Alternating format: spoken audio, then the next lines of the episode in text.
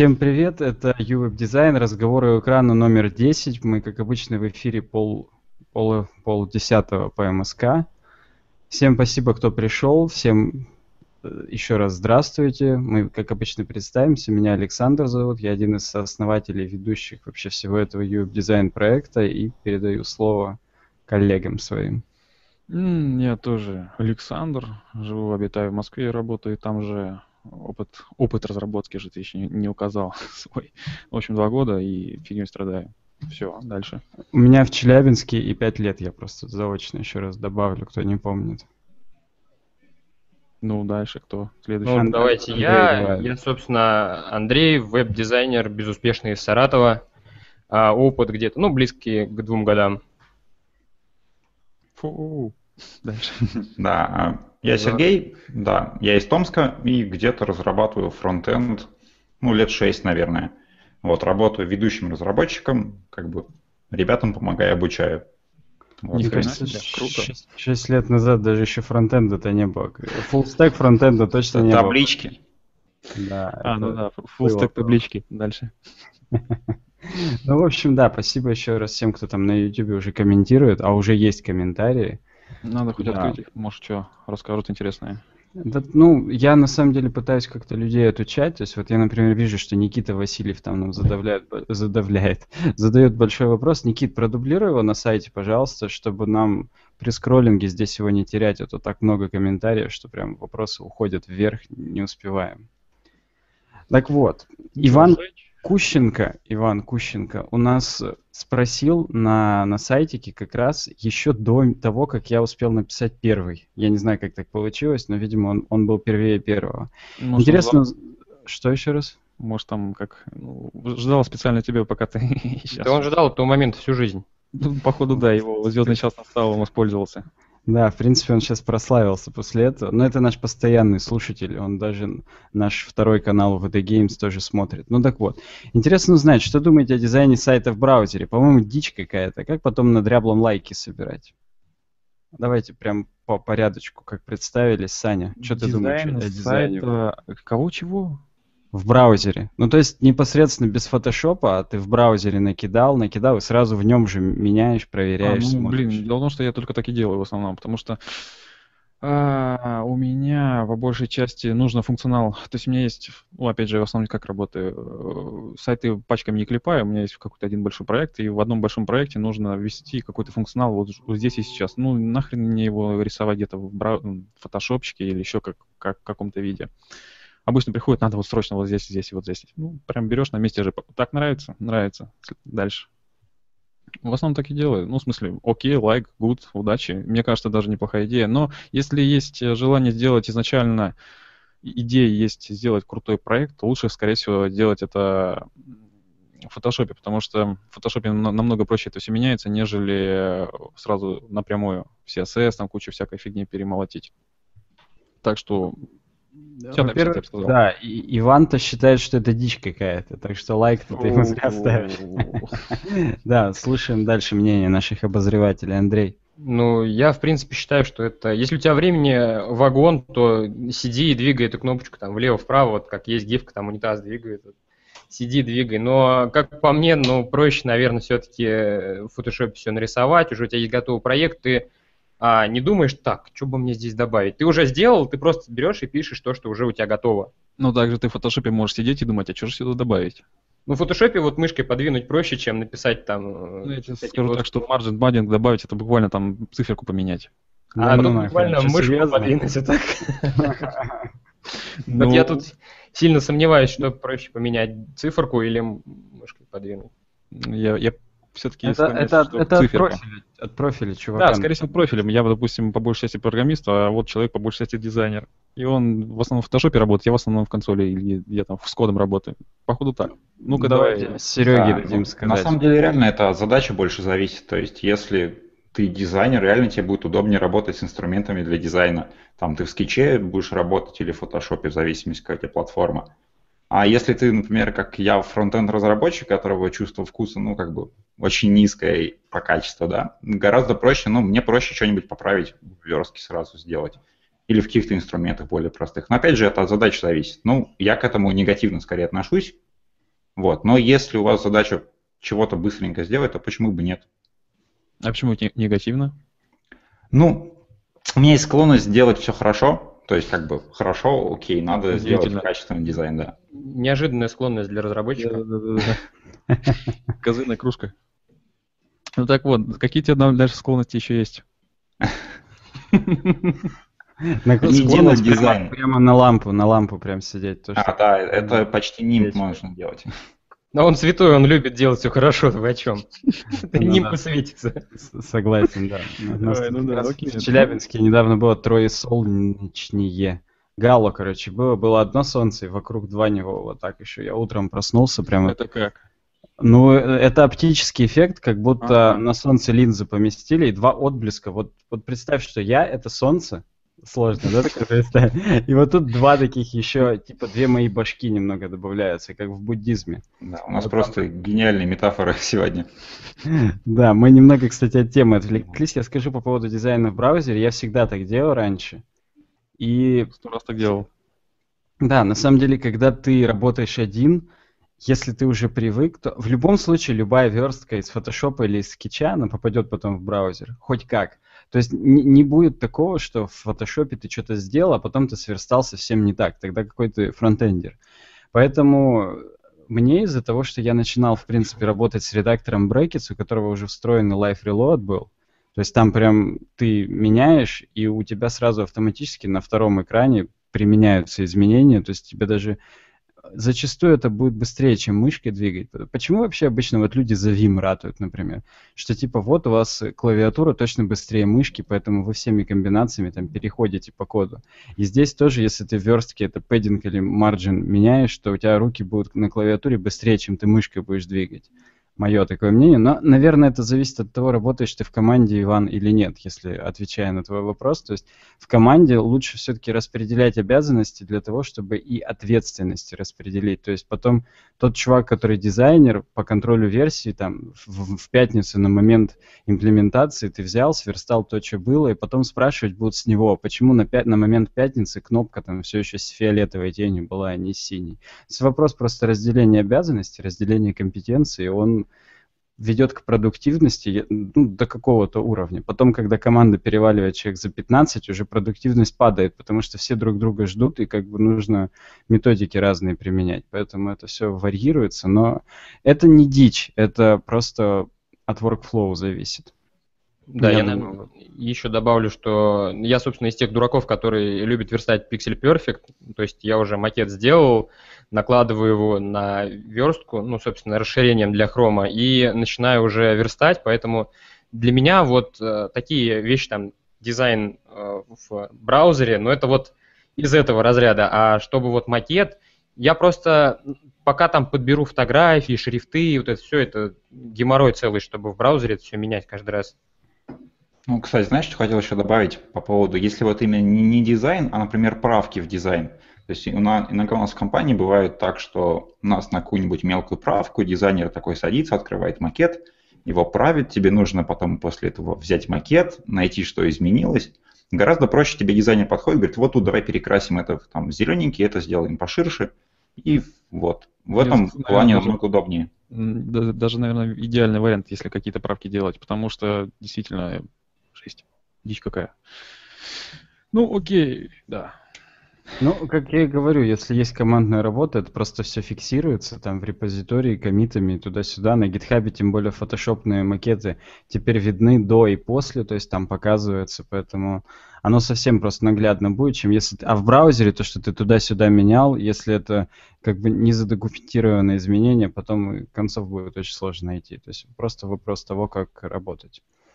Вася Потеряйка, тоже наш постоянный слушатель, спрашивает. Интересно узнать ваше мнение о Meteor.js и его сложности относительно PHP и Node.js. У нас новые, новые аналогии. Мы в прошлый раз сравнивали PHP и Node.js, теперь Meteor добавили. Слышал, что будто порог входа в Meteor ниже, чем порог входа в ноду и сопоставим с порогом входа в PHP. Или это всего лишь маркетинговый ход от адептов Meteor? И как вообще относитесь к изоморфному JavaScript?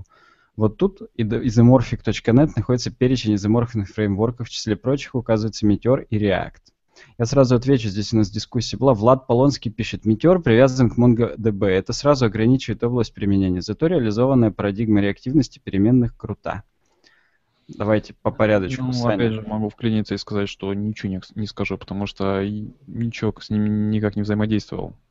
Точно так же, кстати, кстати, нам такой уже вопрос задавали в каком-то из предыдущих э, разговоров. Также ничего не сказал. М- Могу Ну, только а может, может передать. где-нибудь, болтали где-нибудь там в Ну туалете. да, шел по дороге, услышал, о, метеор. Максимум, что я слышал. Ну, понятно, понятно. Ну, Андрюха. Андрюх. Ну, что я могу сказать? Ну, в, в принципе, Метеор, идея как, как идея хорош. Если ты до этого работал с MongoDB, и ты там не приверженец MySQL баз данных, и тебе по барабану, и у тебя есть проект, который а, реально под это заточен, конечно, делай. Вещь хорошая. К подобному виду JavaScript, ну да, нормально все это. Не, ну ты сейчас таким легким ответом не, не отвертишься. Ты недавно в чатике писал, что ты про Метеор смотрел, читал. Ну, книжку мне скинул Женя. Ну, И, и так. как? Не, насчет порога вхождения, ну, наверное, ниже, чем у ноды. Ну, слушайте, но я насколько знаю, э, разве сам метеор не на ноде написан? Ну, там только одна часть, как бы, которая на Ну, бэкэнде лежит. Да. Ну, бэкэнд я имею в виду, да. Ну да. Ну, А по большому счету, А какая тебе разница, может откуда тебе бэкэнд что- прилетает?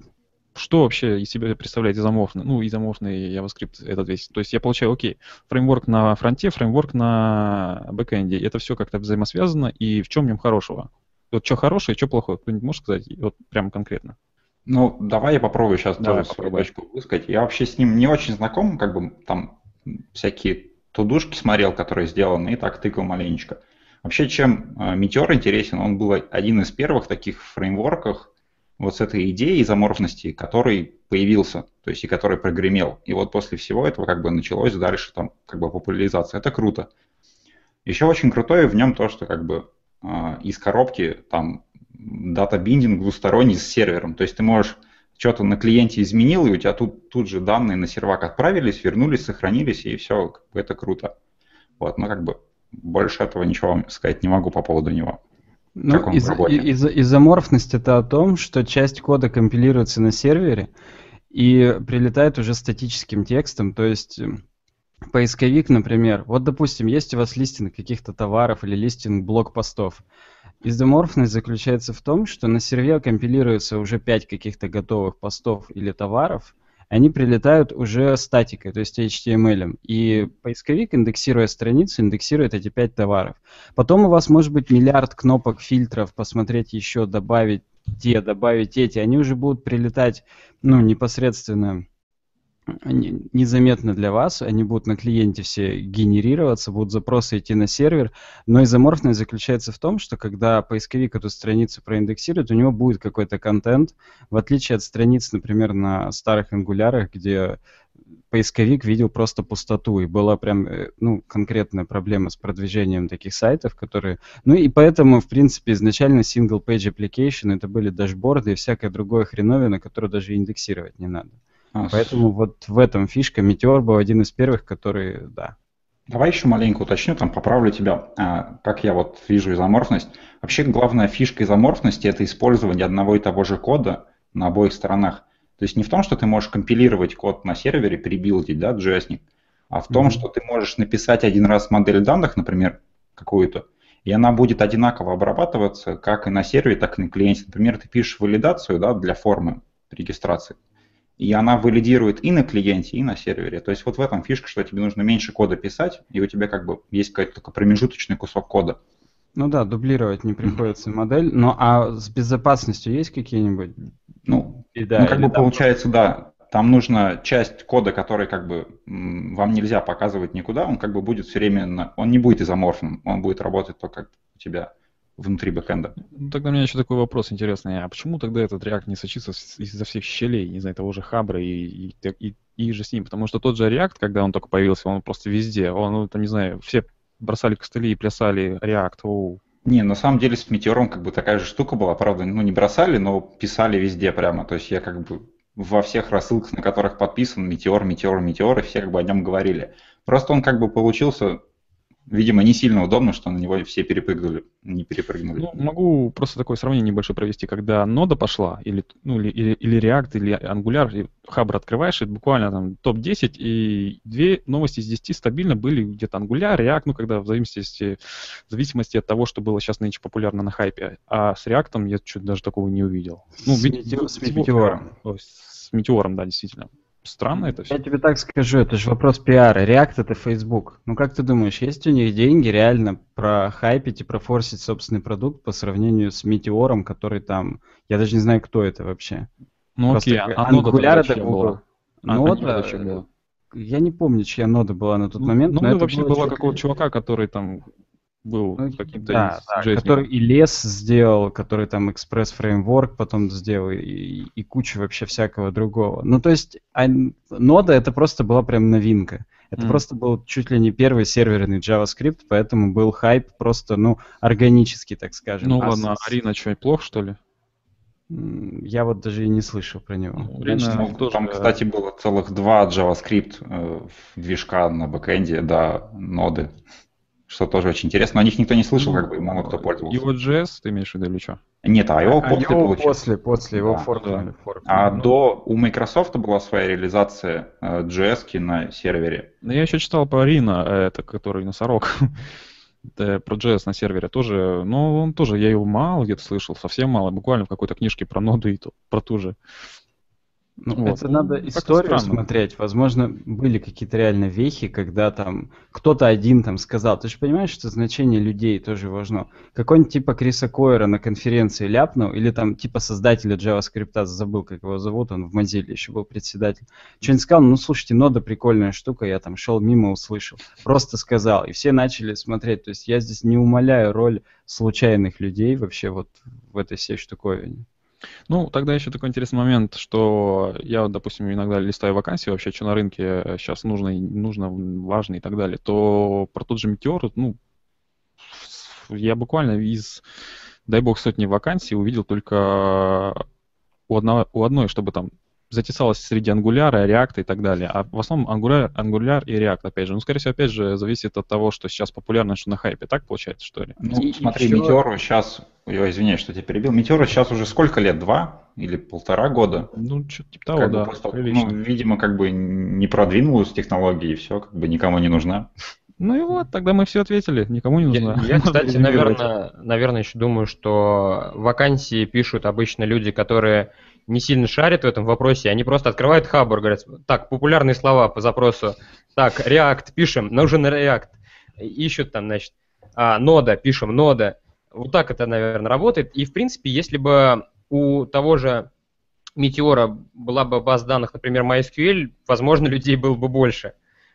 А, ну, Тогда... Да, про базу данных стопудово. Это прям вот я тоже хотел сейчас это добавить, и еще одну штуковину. Андрюха разобрал, как если взять ситуацию, что работодатели идиоты, а если взять ситуацию, что они умнички, то есть шанс, что они просто смотрят React, делает Facebook, Angular делает Google. Скорее всего, лет 5 точно проработают, будут поддерживать, и мы потом не загнемся с тем, что у нас будет только один специалист по Метеору, больше других не будет, и беда, как мы в последнем подкасте обсуждали, что там все еще в НАСА чувак, который на Фортране программирует, и он один остался. И, и все, они его попросили на год на пенсию задержаться не уходить, чтобы поднатаскать людей, чтобы кто-то мог хоть после него продолжать работать. То есть, может быть, с Метеором будет та же история, он не настолько популярен, и эта популярность, она еще за собой тянет вот то, что мало просто людей, и, ну да. Я что-то прям представил, что Метеором пользуются люди с метеоризмом, тоже может быть, да. Или люди боятся их на работу брать. Метеорит упал просто тоже. Да, их боятся на работу брать. Ну, я, кстати, вот не слышал ни одного такого сайта известного, который на Метеоре был. Вот, например, там на Эмбере есть сайтики, там на Ангуляре, там ну, их полно вообще. На, ну, там, на Реакте тоже, а вот на Метеоре что-то вообще не помню ни одного. Ну, походу, у Метеора такой неплохой proof of, proof of concept, что такой и тоже есть. Ну, ну и бог с ним, скажем так. Ну да, давайте дальше смотреть.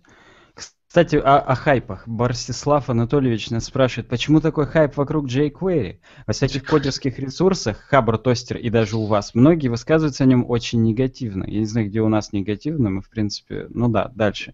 Как вариант, из-за его некорректного использования. Тогда же покажите, как правильно. Так вот, Влад Полонский ему опять же отвечает, что-то новое всегда становится хайпом, особо, особенно новая версия чего-то популярного. Я, наоборот, видел только положительные отзывы о 3.0 версии, она будет легче и шустрее. Так что давайте, ребят, теперь тут такой же самый разбор, только уже про jQuery. Хотя, мне кажется, мы про него неоднократно говорили, ну как-нибудь так вскользь, плюс Серега расскажет. Давай, Саня. Ну, я хотел бы уточнить, а какой конкретно хайп э, возле jQuery? Он всегда был популярен, всегда был просто альтернативой э, манипуляции с домом. И что с ним сейчас случилось? Я, может, что-то не в курсе? Ну, Насколько я понял... И про jQuery тоже. И его вот удивляет, что они все еще есть, и что они разные. Ну, реально, его же много хейтит. Его хейтит больше, чем что бы то ни было. Вот типа почему? Ну, блин, блин, я, для меня это немного странно. То есть, я не знаю, а, окей, есть у нас стандартное взаимодействие с домом, а есть jQuery, по сути. И альтернативных вариантов на данный момент я, ну, совсем не видел. То есть у нас э, тот, тот же Angular использует jQuery, jQuery Lite какой-то, и, но это тоже все равно API сопоставимый с jQuery. То есть он удобный, он хорош. Его хейтит только... Мы когда слышим хейт, что вот jQuery плохо, то мы слышим только Э, тех, кому он не нравится. А кому он нравится, вот их миллионы, условно говоря, там один из миллионов крикнул, что он мне не нравится, мы его услышали. А кому он нравится миллионы, вот, все молчат, потому что всем все устраивает. И поэтому ни хрена не слышим. Я, мне нравится. Вот можете услышать, что Вэри меня устраивает полностью. Не знаю даже, что еще сказать добавить. Дальше давайте что. Вот. Я думаю, что хейтят как раз те же люди, которые кричат Angular хороший, React хороший. Это вот они э, как бы я сколько статей видел, все говорят, зачем пользоваться jQuery, есть же вот Angular, на нем можно делать то же самое, и вот он круче. Естественно, те же люди, которые на волне вот этой а, популярности некоторых фреймворков начинают говорить, что а зачем пользоваться старым jQuery, если есть новые, крутые, продвинутые вот от Google, от Facebook. А, ну, вот, собственно, они разные. Это. Можно я перебью, добавлю да. сюда по, по 5 копеек? Когда идет сравнение jQuery и Angular, мне в большой ступор э, я впадаю, потому что вообще это разные, абсолютно разные инструменты. Angular это и конкретный фреймворк, а jQuery это инструмент. Тот же jQuery используется в Angular. То есть э, одно другое не заменяет вообще. То есть ты не сможешь, ну, в смысле, просто так от балды работать с домом через Angular э, просто так не сможешь. Или добавить просто э, кнопочку. Потому что э, я не вижу в этом смысла. Э, ну, возможно, кто-то из вас видит. А, Angular идет с собой со своей экосистемой, словно говоря, со своими правилами. У, них, у него есть сервисы, у него есть то, у него есть все. jQuery просто возьми и используй. Это как инструмент. У тебя есть молоток, а есть короб, не знаю, дом. И ты с этим инструментом можешь поставить дом. А ну да, в том ящике все равно молоток будет. Причем да. той же фирмы, что и jQuery. Да. Да, на самом деле... Я, на самом деле я... Все, короче. Короче, да, я же упомянул ранее, что в самом Angular используется подобие jQuery, и ну, он да, да, да, используется. Да, собой. Давай, Серега, скажи, да. ты как суперопытный фронтендер сейчас все по местам расставишь. Не, ну если по поводу, где еще используется, например, он используется в Ember, так же, как в Angular, за основу для манипуляции с домом, ну, то есть на низком уровне. А вообще, почему его хейтят, это вполне себе логично. Сейчас меняется подход к работе с домом. То есть э, раньше мы напрямую записывали вот, а сейчас у нас как бы идея с дата-биндингом, да, потом это эм, виртуальный дом, когда появился.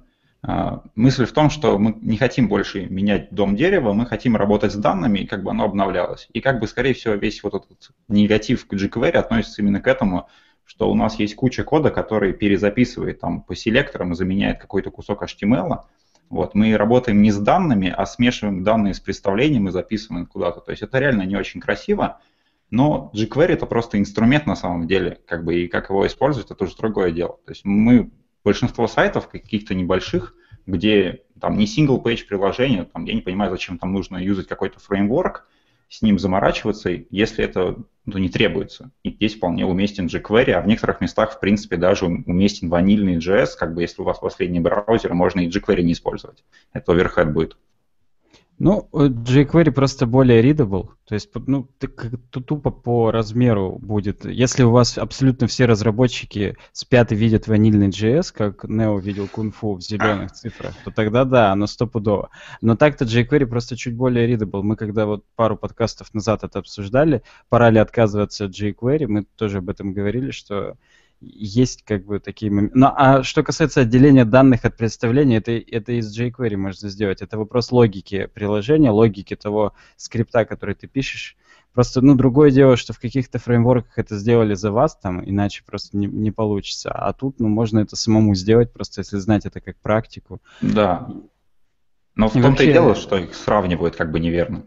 Ну да, само собой. Мне кажется, еще хейтят jQuery, всегда процент хейтеров, он, ну я не знаю, я здесь как бы статистикой не владею, ну допустим, условимся, что 5% всех юзеров всегда хейтят. То есть вот это даже видно по нашему проекту UWeb Design. Чем больше у нас каких-то подписчиков, тем больше пишет людей. Да вы там говно, да вообще непонятно, зачем вы это делаете, там бла-бла-бла. Я всегда им пишу, чувак, кнопка закрыть браузер в, другом, в другой стороне. Не там, где клавиатура. Просто можешь не смотреть и все. А jQuery так много людей пользуется, что стопудово найдется до хрена хейтеров. Вот и все. И, и, и, кстати, Саня правильно сказал, здесь как с отзывами на технику. Заходишь на Яндекс Маркет выбирать микроволновку, смотришь отзывы, все микроволновки говно. А потом какую-нибудь купишь, а вроде все нормально. И понимаешь, что вот купил ты, бомбануло у тебя что-нибудь, ты пошел и насрал в интернете. А если тебя все устраивает, ты не пойдешь отзыв даже и не будешь писать. И вот на самом деле таких тихих людей, так в кавычках скажем, которые просто используют jQuery, их, их миллионы, и, и они не будут ничего писать, что jQuery это круто, они будут молча использовать. Сухие цифры о том, сколько к CDN, гугловским по jQuery доступаются, там каждый день они скажут более красноречиво, я думаю. Аминь. Прямо так вот. NoThink, пользователь NoThink написал три слова. Angular Material Framework. Я даже не знаю, вопрос это, ответ или что, но чувак высказался. Тогда Один надо было сказать полимер, Четвертое слово это Google. Framework. Четвертое слово это точно Google. И Angular, и Material придумал Google. Все, закрываем. Согласен, это, это, это ребус, это ребус Google, стопудово. Не, я бы, наверное, тогда сказал полимер, Material Framework. Ну, ты прям загнул. Вот, ну, чтобы уж это Оно прям это вообще логичное, да. Продолжите ряд, как в школе было. Полимер материал фреймворк. Э, пользователь DGR911 пишет, расскажите, что вы знаете о SEO на сегодняшний день. Актуальна ли сейчас покупка ссылок, ТИЦ и прочее? Какие способы продвижения сайта сейчас актуальны? О, ну, блин, я вообще, поисковики все больше стремятся к тому, чтобы эм, думать как человек. То есть все-таки пытается по ключевым словам выдавать именно то, что дает, ну, что ищет человек. И поэтому сейчас, ну, давайте так, начнем с конца, что закупка ссылок, есть подозрение, что сейчас э, все еще актуально. Сейчас как только пытается, особенно Яндекс, с этим бороться, но есть подозрение, что все-таки до сих пор актуально. Яндекс пытается, но какой-то процент все еще проходит. Но в перспективе, скорее всего, в этом смысла не будет. Если Я быстро вклинюсь. Яндекс просто за заблокировал кучу бирж, на которых теперь ссылки нельзя закупать. И спокойно вернул коммерческое ранжирование по ссылкам дальше. Но просто он реально закошмарил все самые такие жесткие биржи, а на всех остальных можно закупать, и, к сожалению, это в алгоритм тоже войдет. Но это я так чуть-чуть. Да, да, да. Ну, в смысле, я как-то на, насчет этого не особо сомневался, что ну, это скорее не, не алгоритм, не логикой пытается бороться с этим всем делом, а кнутом. Давайте сжахнем по бирже, закроем ее, что-нибудь с ней сделаем, и чтобы с нее нельзя было ничего купить, продать. А какая-нибудь мелкая биржа появилась, о которой Яндекс не знает, все, можно закупаться, сколько влезет. Но а... бегите делать э, штуки, которые продают ссылки. Пока они маленькие, зарабатывайте деньги. Ну да, это максимум, наверное, около того можно что-нибудь с этим делать. Ну, в перспективе, скорее всего, это все от этого уйдут, потому что все-таки э, ссылка, которая тупо висит э, по, по твоему запросу в самом верху непонятном сайте, ни о чем не значит. То есть в будущем, скорее всего, э, это все будет бесполезно. Сейчас можно полезно. Пользуйтесь. Мое мнение таково, скажем так. Ну, а вообще, как, какие советы дашь по SEO? Там же такой а, развернутый вопрос был. А, по SEO. Блин, это настолько комплексный вопрос, что даже не знаю, с чего взяться. Ну, блин, есть куча мануала, гайдов, на что в основном пытает, ну, опытным путем выявили некоторые люди, как э, заниматься SEO, то есть э, какие данные наверх выдавать, какие ссылки, там H1, не H1, э, внутренние составляющие сайта, контент, не контент, интересно, не интересно, люди читают, не читают, э, куча всяких инструментов, это, блин, просто так можно просто полчаса сидеть и распинаться, рассказывать, что, как жить вообще с этим делом. Даже не знаю, с чего просто взяться, и даже браться не особо хочется. Могу просто слово передать дальше. Ну так, давайте. В общем, и так по порядку. Это такой прям философский вопрос, на самом деле, по SEO. Ну, что я могу сказать? На канале uWeb Design была информация о том, как Яндекс сейчас ранжирует ссылки. А по факту есть чек-лист, а, по которому вы можете там какие-то вещи сделать. Убирал Яндекс ссылочные, ну, ссылки, когда покупка, ссылочное ранжирование. Сейчас опять вернули, опять же было только для Москвы, не так важно для регионов – а, вообще, контент сейчас важен. Что по SEO можно сказать? Важен контент.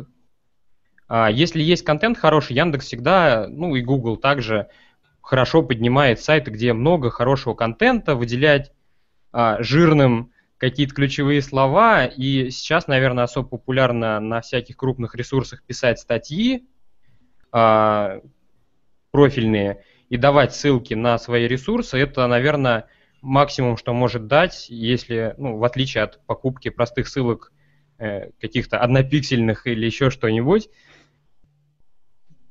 ну, пилите хороший контент, будет вам SEO, ну, как бы, если вы делаете Могу. говно, то продвигаться вы точно не будете. Ну, кстати, да, я много сайтов видел, которые просто выглядят как говно вообще, но контент у них хороший. Так и читают. Выделяет и ранжируется, как-то в первых, э, первой десятке вылетает. Тоже круто контентов, походу. Ну, в основном упор идет. Сергей?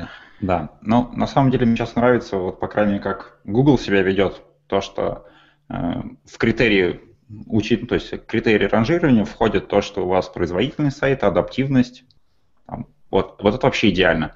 А теперь получается очень интересный эффект. Раньше я как бы всех теребил, давайте сделаем хороший сайт, чтобы он быстро работал. Он говорит, надо быстрее, быстрее, вы что, издеваетесь? А теперь заказчик говорит, нам нужен сайт, чтобы он быстро открывался, грузился столько-то, и у нас там были бы все скриптики минифицированы, можете нам сделать хорошо. Вот. И это вообще очень круто. Как бы мне нравится то, что сейчас SEO, как бы, ну, в идеале вообще SEO не должно быть оптимизации. Ну, то есть, как бы должен быть контент, хороший сайт и как бы на основании этого ранжироваться. Не, ну это у тебя заказчики, которые ориентируются на Google. У нас в большинстве своем да. на Яндекс ориентируются, а там, ну хотя тоже Яндекс начал парсить JS и CSS на той неделе. Тоже теперь более или менее актуально будет минификация и скорость, но до этого, и когда им говоришь, что а в Гугле будет круто, если у вас будет адаптивная мобильная версия, как бы говорят, да и хрен бы с ним, с этим Гуглом, у нас трубы покупают, там, станки, и такие люди через Google нас не ищут, поэтому... Есть, не, ну вот у нас сейчас это, заказчики такие, что как бы они наоборот, это очень важно. Но они в основном москвичи из-за рубеж. Ну, порадоваться только остается, да. У нас в регионах оно все такое, еще немножечко отстает. Да, ну, у нас все. люди SEOшникам по тридцатке отдают каждый месяц и думают, что они скоро в топе Яндекса будут. Но иногда и бывают, если там на, на SAP ссылки реально сработают, как-нибудь Луна там взойдет правильно, то они попадают в топ, почему бы и нет. То есть, ну, от, от запроса, конечно, зависит, но это такое тоже риторическое. Если можно, я тогда буду говорить. Вообще, это, да, это комплексный вопрос, да, да, сейчас все по порядку. Начнем с того, что идет оптимизация микроразметки всегда, то есть непосредственно прописать schema.org, прописать все метапараметры там, для всех соцсетей и так далее. И здесь мы плавно перетекаем к тому, что сейчас больше всего роляют поведенческие факторы, и поведенческие факторы в том числе по социальным сигналам, так называемым. То есть насколько шарят статьи в разных соцсетях, это прям сейчас, это, это реально дохрена значит, причем даже вот в RSS-ридерах типа Feedly он показывает общий каунтер, сколько было социальных сигналов. И то есть эти алгоритмы, они уже используются не только в поисковиках, но и во всяких э, выдачах на лентах и так далее.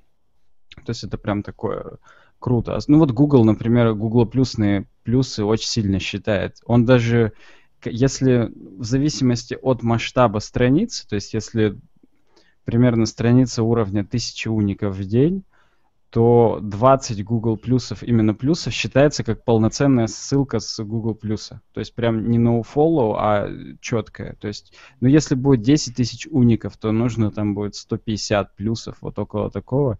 И тоже будет считаться как полноценная ссылка на сайт. То есть Google очень любит свой Google плюс, поэтому мы вот в веб-дизайне очень часто там стараемся все вести, разделяем всех на круги, там пушим отдельно, у нас там новый пост, бла-бла-бла, поэтому, пользуясь случаем, скажу, подписывайтесь на нас в Google Плюсе, вам на почту будут все анонсы прилетать, вы будете ставить плюсы, у нас будет ранжирование лучше. Это прям, это реально работает. Я не знаю насчет Яндекс, какую социальная сеть особенно жалуют, но для Яндекса и Гугла, если вы говорите о коммерческих проектах, надо добавлять во все их справочники Google карты, Google плюс страницу делать, записать там все номера телефонов и так далее, вам поставят подтвержденный сайт, вам в выдаче будут фоточки показывать, будет вот этот knowledge graph, который здесь вот с этой стороны, я не знаю, с какой я там правильно показал или нет, справа, короче говоря, где компания, там картиночки ваши, там базы отдыха, аптеки, магазины и так далее. То есть очень много оптимизации идет в, в сервисах именно самих поисковиков. То есть Яндекс справочник,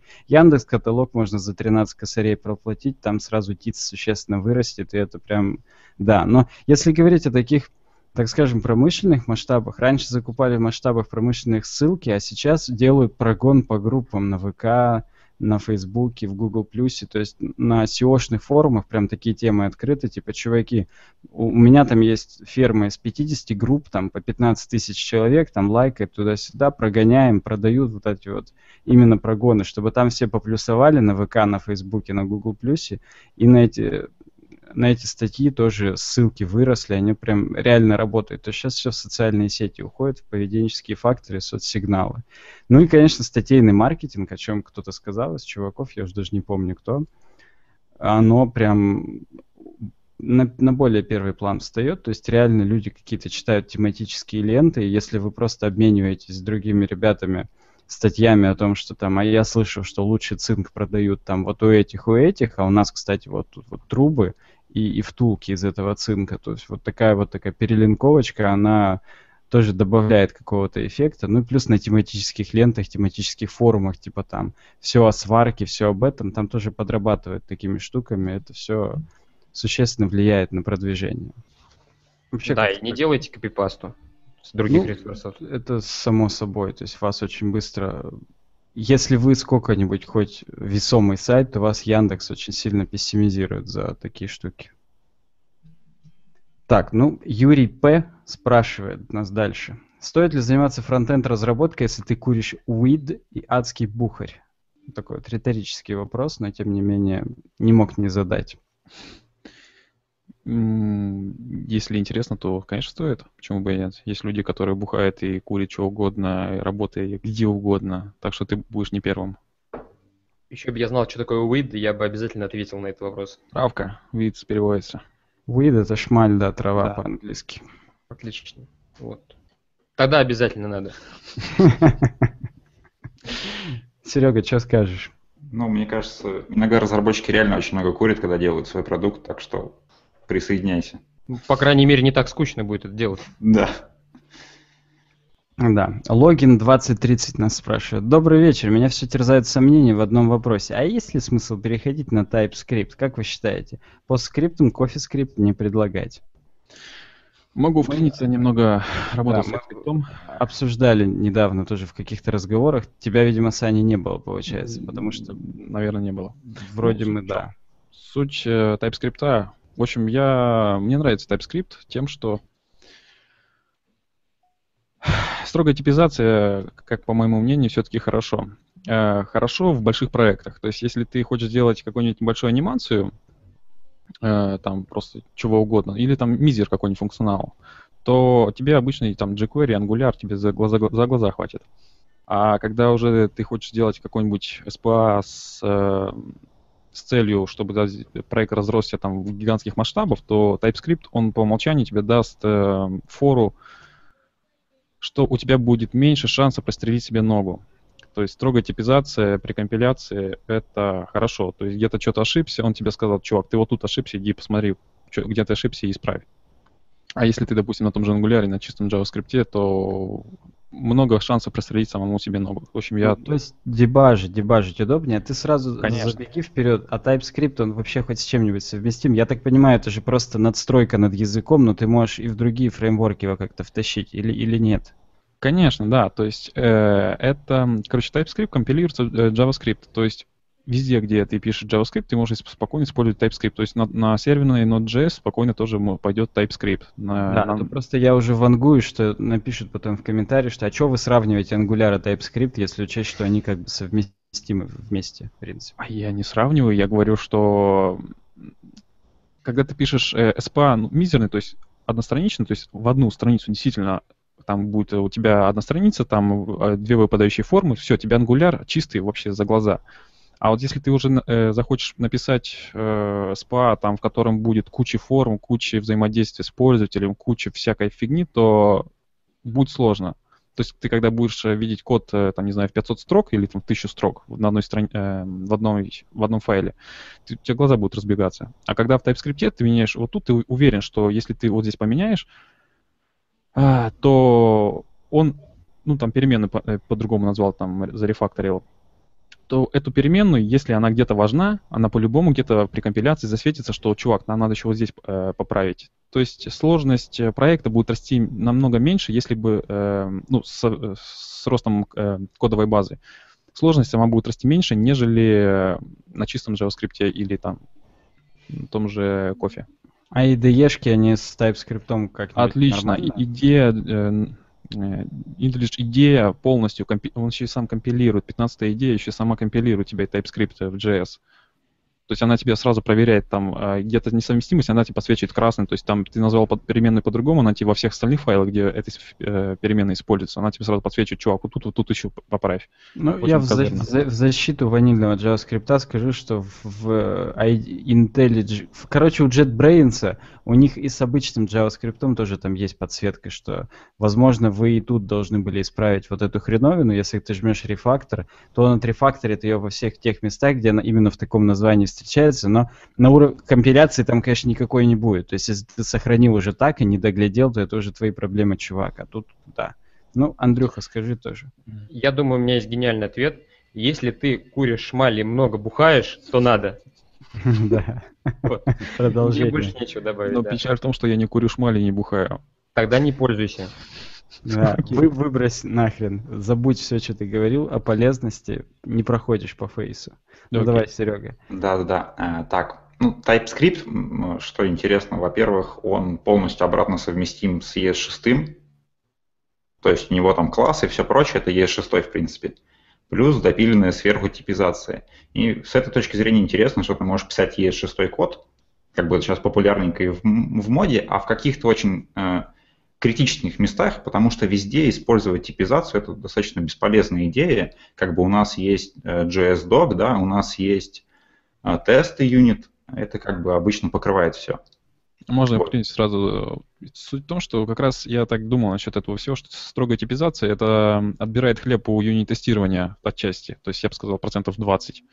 Э, Она сразу тебе... Ну, тут такой хороший кейс, что ты, когда пишешь код, ты сразу на лету пишешь по сути, если строгая типизация, то есть, э, 20% юнит-теста тебе уже не надо будет писать, условно говоря, так. Тоже не хор- неплохая идея. А, На самом деле еще одна, как один плюс э, типизированного языка, то, что читать старый код э, удобно, и ты понимаешь, что он делает. То есть в обычно в JS ты смотришь, так, это строка, интересно, тут плюсик же стоит, наверное, это или число. И, короче, вот это надо обдумать, что же может туда передать человек, как бы Не, это ну, достаточно JS Doc у нас есть, как ты говоришь, что там-то будет написано, что здесь надо передать и что будет выдаваться. То есть там тоже частично это покрывается. Ну и, кстати, на самом деле, как бы IDE-шки, они очень интуитивно понимают, какая у вас переменная, какого типа, даже без дока. То есть она смотрит там тот же самый этот WebStorm, он говорит, что это там у вас будет интовое значение и все прочее. Ну да, да, да, само собой. Так Саня? что его, в принципе, можно использовать, но как бы очень...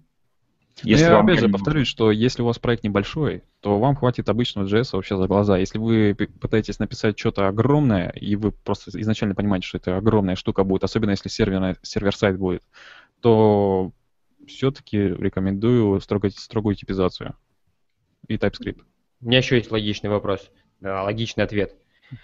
если ты задаешь такие вопросы, то не надо.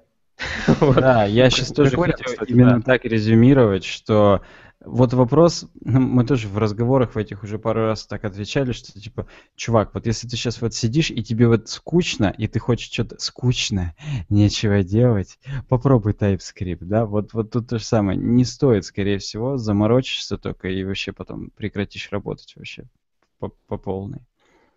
Ярослав Чудо спрашивает нас, нужно ли читать книгу по AngularJS, чтобы писать действительно большой фронтенд или достаточно стандартного туториала? Сейчас сложно понять, для чего юзать директивы, для чего сервисы, для чего фабрики, а для чего провайдеры. Они все очень похожи, и можно легко запутаться. Есть подозрение, что все-таки да.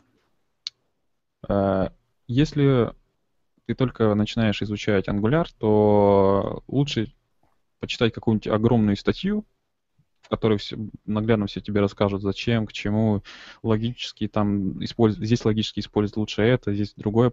Ну, там, все сервисы, они действительно очень похожи друг на друга, они в любом случае выдают объект.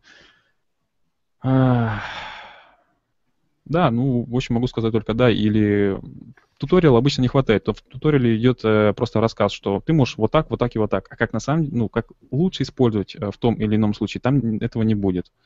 Это грустно. А в какой-нибудь развернутой статье это будет, скорее всего, и это уже получше будет жить с этим. Я за секунду вклинюсь. Туториалы такие, это обычно, что называется, рецепты. То есть вот э, у тебя есть какие-то продукты, ты можешь сделать то-то но тебе никто перед этим философски не скажет, а вообще-то вот мы именно вот эти продукты здесь выбираем, потому что вот это калорийное, и вообще вот это, а блюдо это, которое мы приготовим, лучше вообще есть по обедам, потому что такие-то ферменты выработались, и оно хорошо переработается, и ты лучше сходишь на горшок.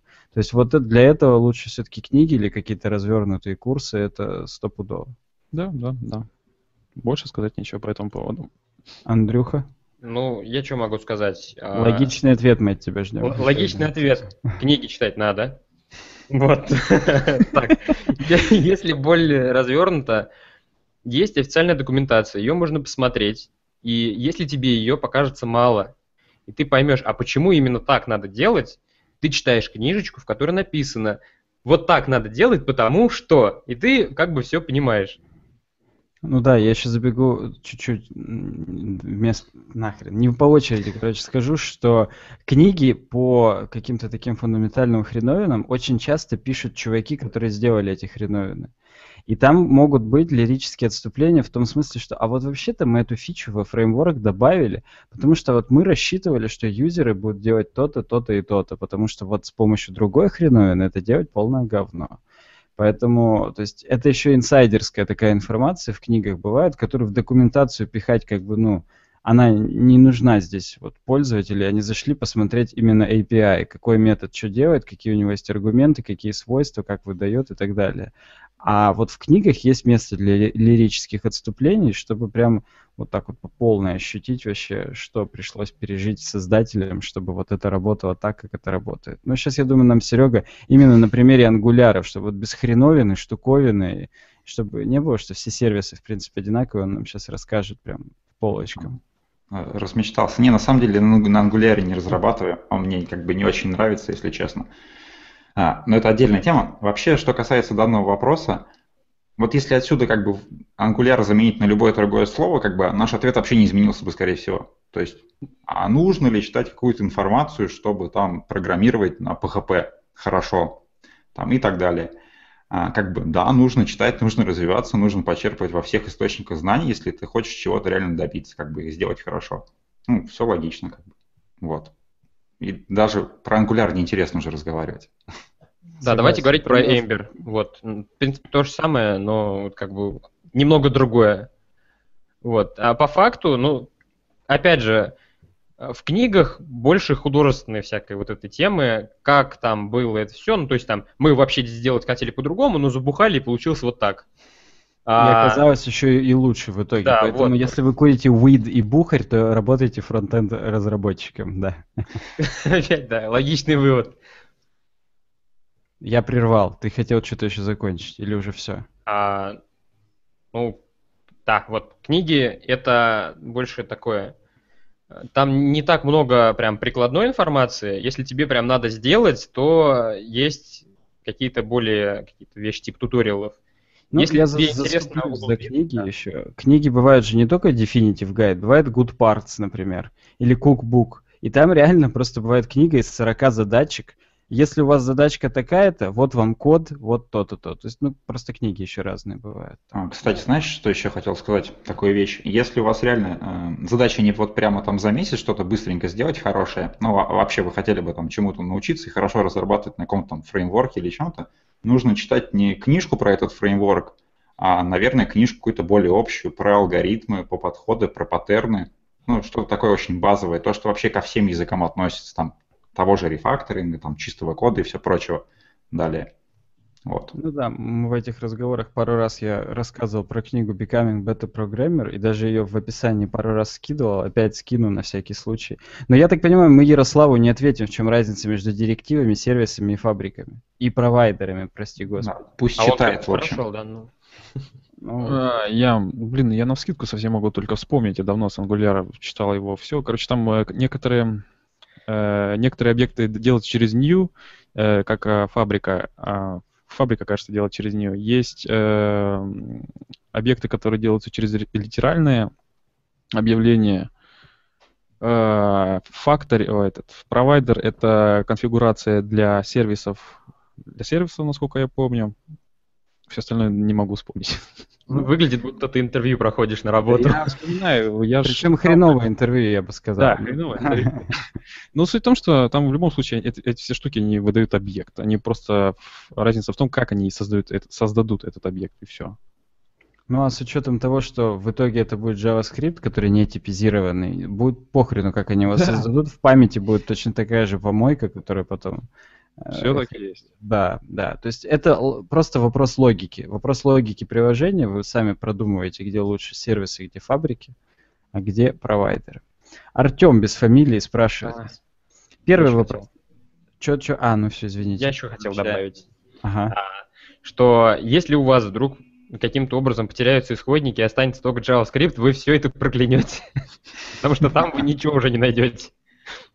Ну да, да. Там даже вот просто в консоли, если посмотреть скоуп того, что есть, все равно будет непонятно, а этот, а этот откуда создался, а у этого какой прототип. Ну, прототип будет понятен. Ну, ладно, не будем сейчас хейтерством JavaScript заниматься. Он, у него есть свои плюсы.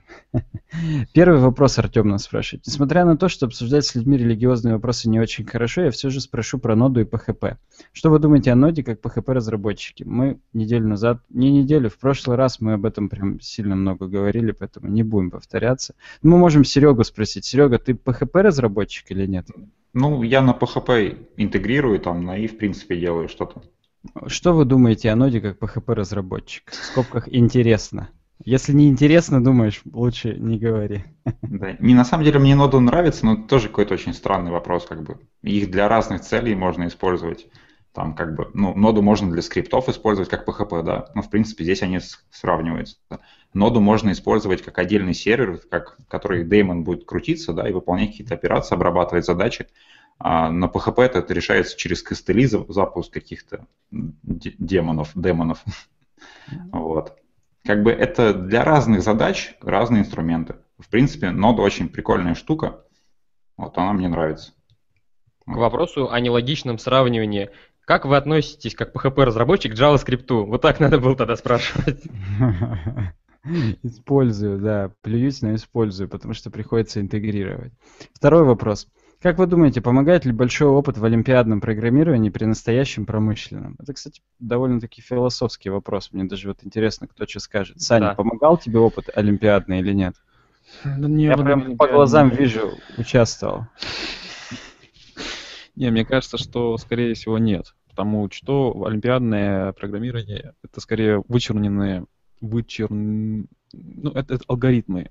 Алгоритмы — это математика, это ну, логика в чистейшем виде.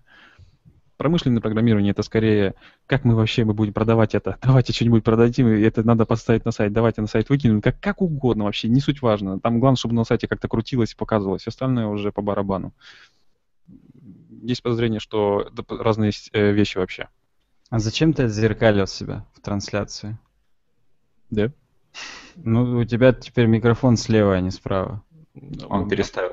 У меня справа. Я не знаю, как, как мне это получилось. Ну, ну, в общем, у тебя картинка отзеркалилась почему-то. Да Ладно, что, извините. А, ну вот буквально ты микрофон выключал, а потом, когда ты включил, ты себя Остановись, остановись, это только у тебя, Саня, только у тебя. Успокойся. Не пались. Ну, давайте следующее. А, да, я что, олимпиадное программирование, в общем, помогает, потому что можно быстро решать какие-то задачи. Вопрос Ну, смотри. продать, не продать, это для менеджеров. Вопрос для программиста сделать задачу. За- сделать задачу по олимпиадному программированию можно быстро. Все. Ну, тебе часто нужно сделать э, на, в промышленных масштабах э, олимпиадные задачки. Нет, опыт а, олимпиадного программирования помогает тебе быстро решать конкретные задачи. Все. Нет, Вот. там же, понимаешь, олимпиадные задачи, они реально нетривиальные в плане того, что Они синтетические. Они... да, вычислить синус синуса, косинуса, тангенса. Да, вот, да. И То есть- от того, что ты еще знаешь, что синус с синусом, они как бы связаны, их можно там наложить, и ты хоп, и придумал, как это не в 3 байта, а в 2 байта сделать, там, условно говоря, чтобы там в памяти это все не через три сложения, а через одно сложение. И ты получаешь максимальный балл за изобретательность. То есть там цель другая. Цель сделать прикольно, а не просто цель сделать, чтобы сработало. Поэтому В общем, я тебе что скажу. А, есть там задачи в каких-то больших компаниях, когда им нужно ужать их код. И тут у чувака лампочка загорается, он говорит, я делал такое. Вот. А по факту, ну, я приверженец теории, что программирование это не писание на каком-то языке, это все-таки образ мышления. И олимпиадное программирование помогает все-таки развить некий образ мышления, конкретно такой вот а, алгоритмичный, что я люблю эти жаркие казаться. дискуссии. Прям Да. мне интересно это слушать и участвовать. Спасибо Ну, вам еще Мне раз. кажется, что все-таки олимпиадное программирование именно там с синусами и их синтетическими задачками, они хорошо лягут э, в какой-нибудь низкоуровневое программирование, там на C++ и, и же с ним. То есть на, э, сайтики клепать, э, мне моего образования там в 11 классовой чуть-чуть там вышки, вот за глаза вообще. Ну, на Вот самом если деле, восьмого класса хватает для сайтиков, мне кажется. Вот, вот действительно. Там ну, ничего, выше математики там нету. Такие у вас и сайтики, чуваки, я вам только это могу ответить. Но ты хочешь сказать, что у тебя намного круче? Не- Нет, нет. что- Но олимпиадный мне помогает. Я просто хочу одну фразу сказать. Отрицательного опыта не бывает. Любой опыт, он опыт. Да, то есть если так, такой опыт есть, то неплохо, неплохо, жить с этим можно. Но Хуже, если- хуже точно не будет. Хуже точно не будет, но если ты, у тебя его нет, ну и тебе стремиться к нему не особо нужно, если ты хочешь клепать сайтики. Но если это сделаешь, то И- тоже будет неплохо. И, Типа итак, посмотри- вывод, опыт олимпиадного программирования помогает. Все. Как и любой другой опыт программирования. Да, ну, в принципе, любой другой опыт вообще. Выживать тоже можно.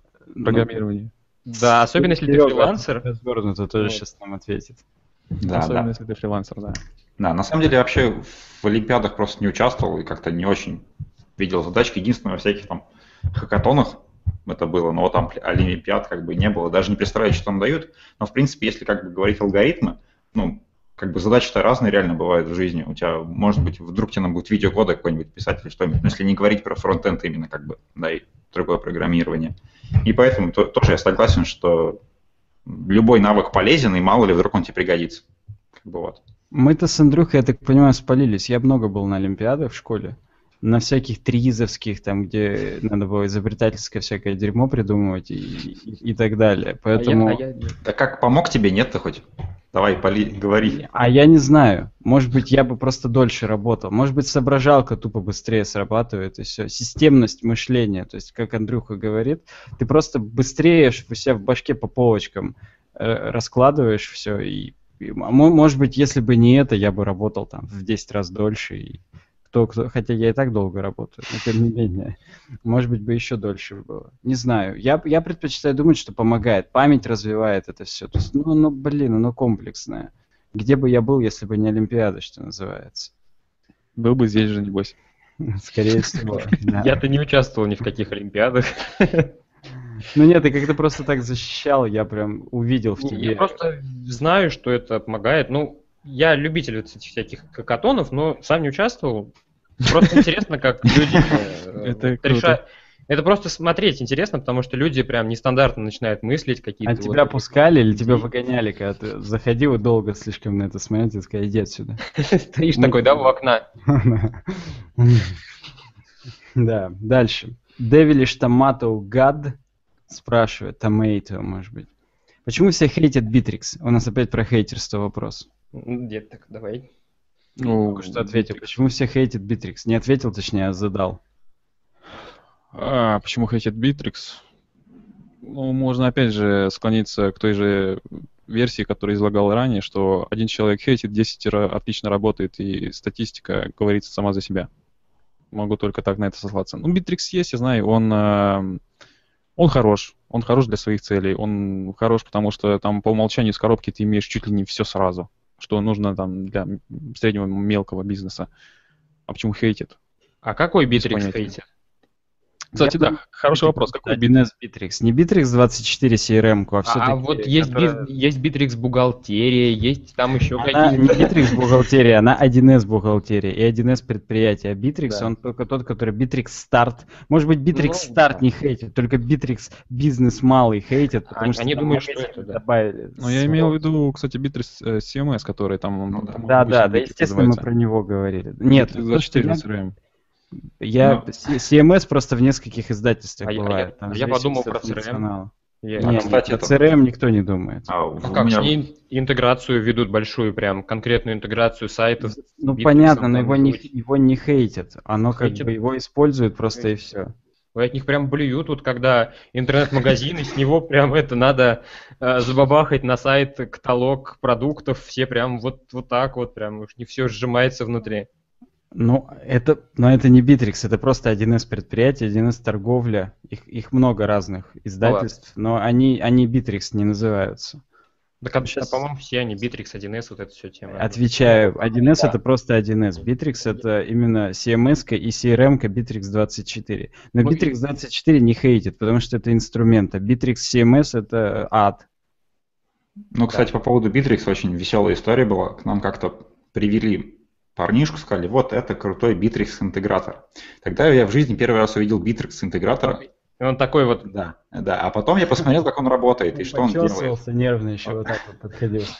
Это очень весело. Он берет такой, открывает визивик редактор, перетягивает виджет, забивает в него настроечки, сохраняет, потом генерируется такая портянка из PHP. Вот, и это все как-то работает, он устанавливает всякие плагинчики, ну, на самом деле это то же самое, что-то вроде, как на WordPress иногда делают это все штуки. Ну, за, за что не любишь WordPress, WordPress не трожь, WordPress не трожь. Святой, да. Нет, ну, как Я бы... WordPress могу закинуть. Давай. Давай. Ну, есть подозрение, что, кстати, да, есть э, некоторые сходности с WordPress, потому что внутри, что в одном, что в другом... Не воруйте мой ответ, как это здесь? я хотел что, сказать. Что в одном, что в другом куча говна, но они выполняют свою задачу, и все. Нет, это, знаешь, проблема в чем? Наверное, проблема в том, что порог входа низкий. Опять же, с WordPress в чем прикол? Он тоже порог входа, чтобы что-то там сделать, достаточно низкий. В Bittrex, вот когда я увидел, что человек может так собрать сайт, это в принципе круто. Если бы я был каким-нибудь менеджером в какой-нибудь компании, мне нужен был сайт, и, наверное, сам бы все сделал. Зачем мне это нужно? Это на Виксе. там у них есть, что в WordPress, что в Bittrex есть очень много всего из коробки и уже написано, и просто берешь и используешь. Тебе не нужно писать там свои авторизации, свои формы, свое то то то то то Просто все есть. Берешь и ну, используешь. Ну, Поэтому... Ну, как, как для разработчика, это на самом деле очень а ужасно. для разработчика вот это геморрой такой я, огромный. Да. Я после этого Bittrex интегратора пытался это все поправить, и я просто плакал. Это было ужасно. Ну, пожалуй, программисты небось хейтят, а я все-таки отношусь к этому, что он главное выполняет свою задачу. Так же, так же, как и WordPress. WordPress говно по коду, а задачи отлично выполняет, что еще сказать. Ну, я вот как раз это и хотел сказать. В Bittrex, как и в WordPress, очень много legacy кода, который уже написали, и который сейчас уже не отрефакторить никогда. Поэтому он просто, ну блин, он неповоротливая, здоровая махина, которую... И мне кажется, когда хейтит Bittrex, хейтит еще и Bittrex заказчиков. А что такое Bittrex заказчики? Это госструктуры, какие-нибудь просто бюджетные организации и другие чуваки с кучей бабла, которые максимально формализуют вообще свой подход. То есть там с тобой договор подписали. Для кого-то это хорошо. Кому-то, наоборот, удобно, что подход формализован, ты просто делаешь то, что тебе говорят, и получаешь за это деньги. А если ты э, искатель, творец, то ты, тебе будут это все обрубать на корню, и ты будешь хейтить Bittrex, а на самом деле ты хейтишь тех людей, с которыми тебе приходится работать, которые используют Bittrex. Вот я думаю, ну тут да, еще можно еще упомянуть, почему все заказывают именно Bittrex, потому что 1С, и потому что его э, рекламируют везде. У нас, у нас есть Bittrex, он очень хорош. На самом деле... А какой- где его рекламируют? Это, это какие-то Ну, каналы такие смотрят? Допустим, 1С все знают, а у 1С еще есть Bittrex. Не, они на самом деле реально проводят всякие семинары. Ну, да, я согласен. Они в компании-то приходят, когда там Да, да, да, да. приходит обновлять конфигурацию в бухгалтерии, говорят сразу Bittrex. Если Ну да. у нас же, в нашей же компании мы вам там все сделаем. Ну да, я согласен, что есть такая корпоративная Я могу штука. так упомянуть такую штуку, что у меня есть один, ну, коллега у меня рядом сидит. а, искали, когда... Где? Покажи его на камере. Или он не сейчас рядом сидит? Я в смысле на работе имею в виду. Ну и вот, когда он рассказывает, когда его искали, ну, он был когда соискателем в эту контору, а, его брали э, к себе как э, Bittrex-программиста. А он, э, я его спрашиваю, ты что, по, Bittrex что-то соображаешь? Он говорит, ну, видел однажды его, и все. Так, то же самое, кстати, он пришел, ему показали Bittrex. На следующий, через неделю уже его унесли, потому что не выполнял свои задачи. Просто с нуля написали то, что он выполнял задачи, зачем вообще изначально был Bittrex придуман для, не- для этой компании. Ой, вообще, там жесть какая была. Когда ты говоришь Bittrex программист, меня аж передергивает.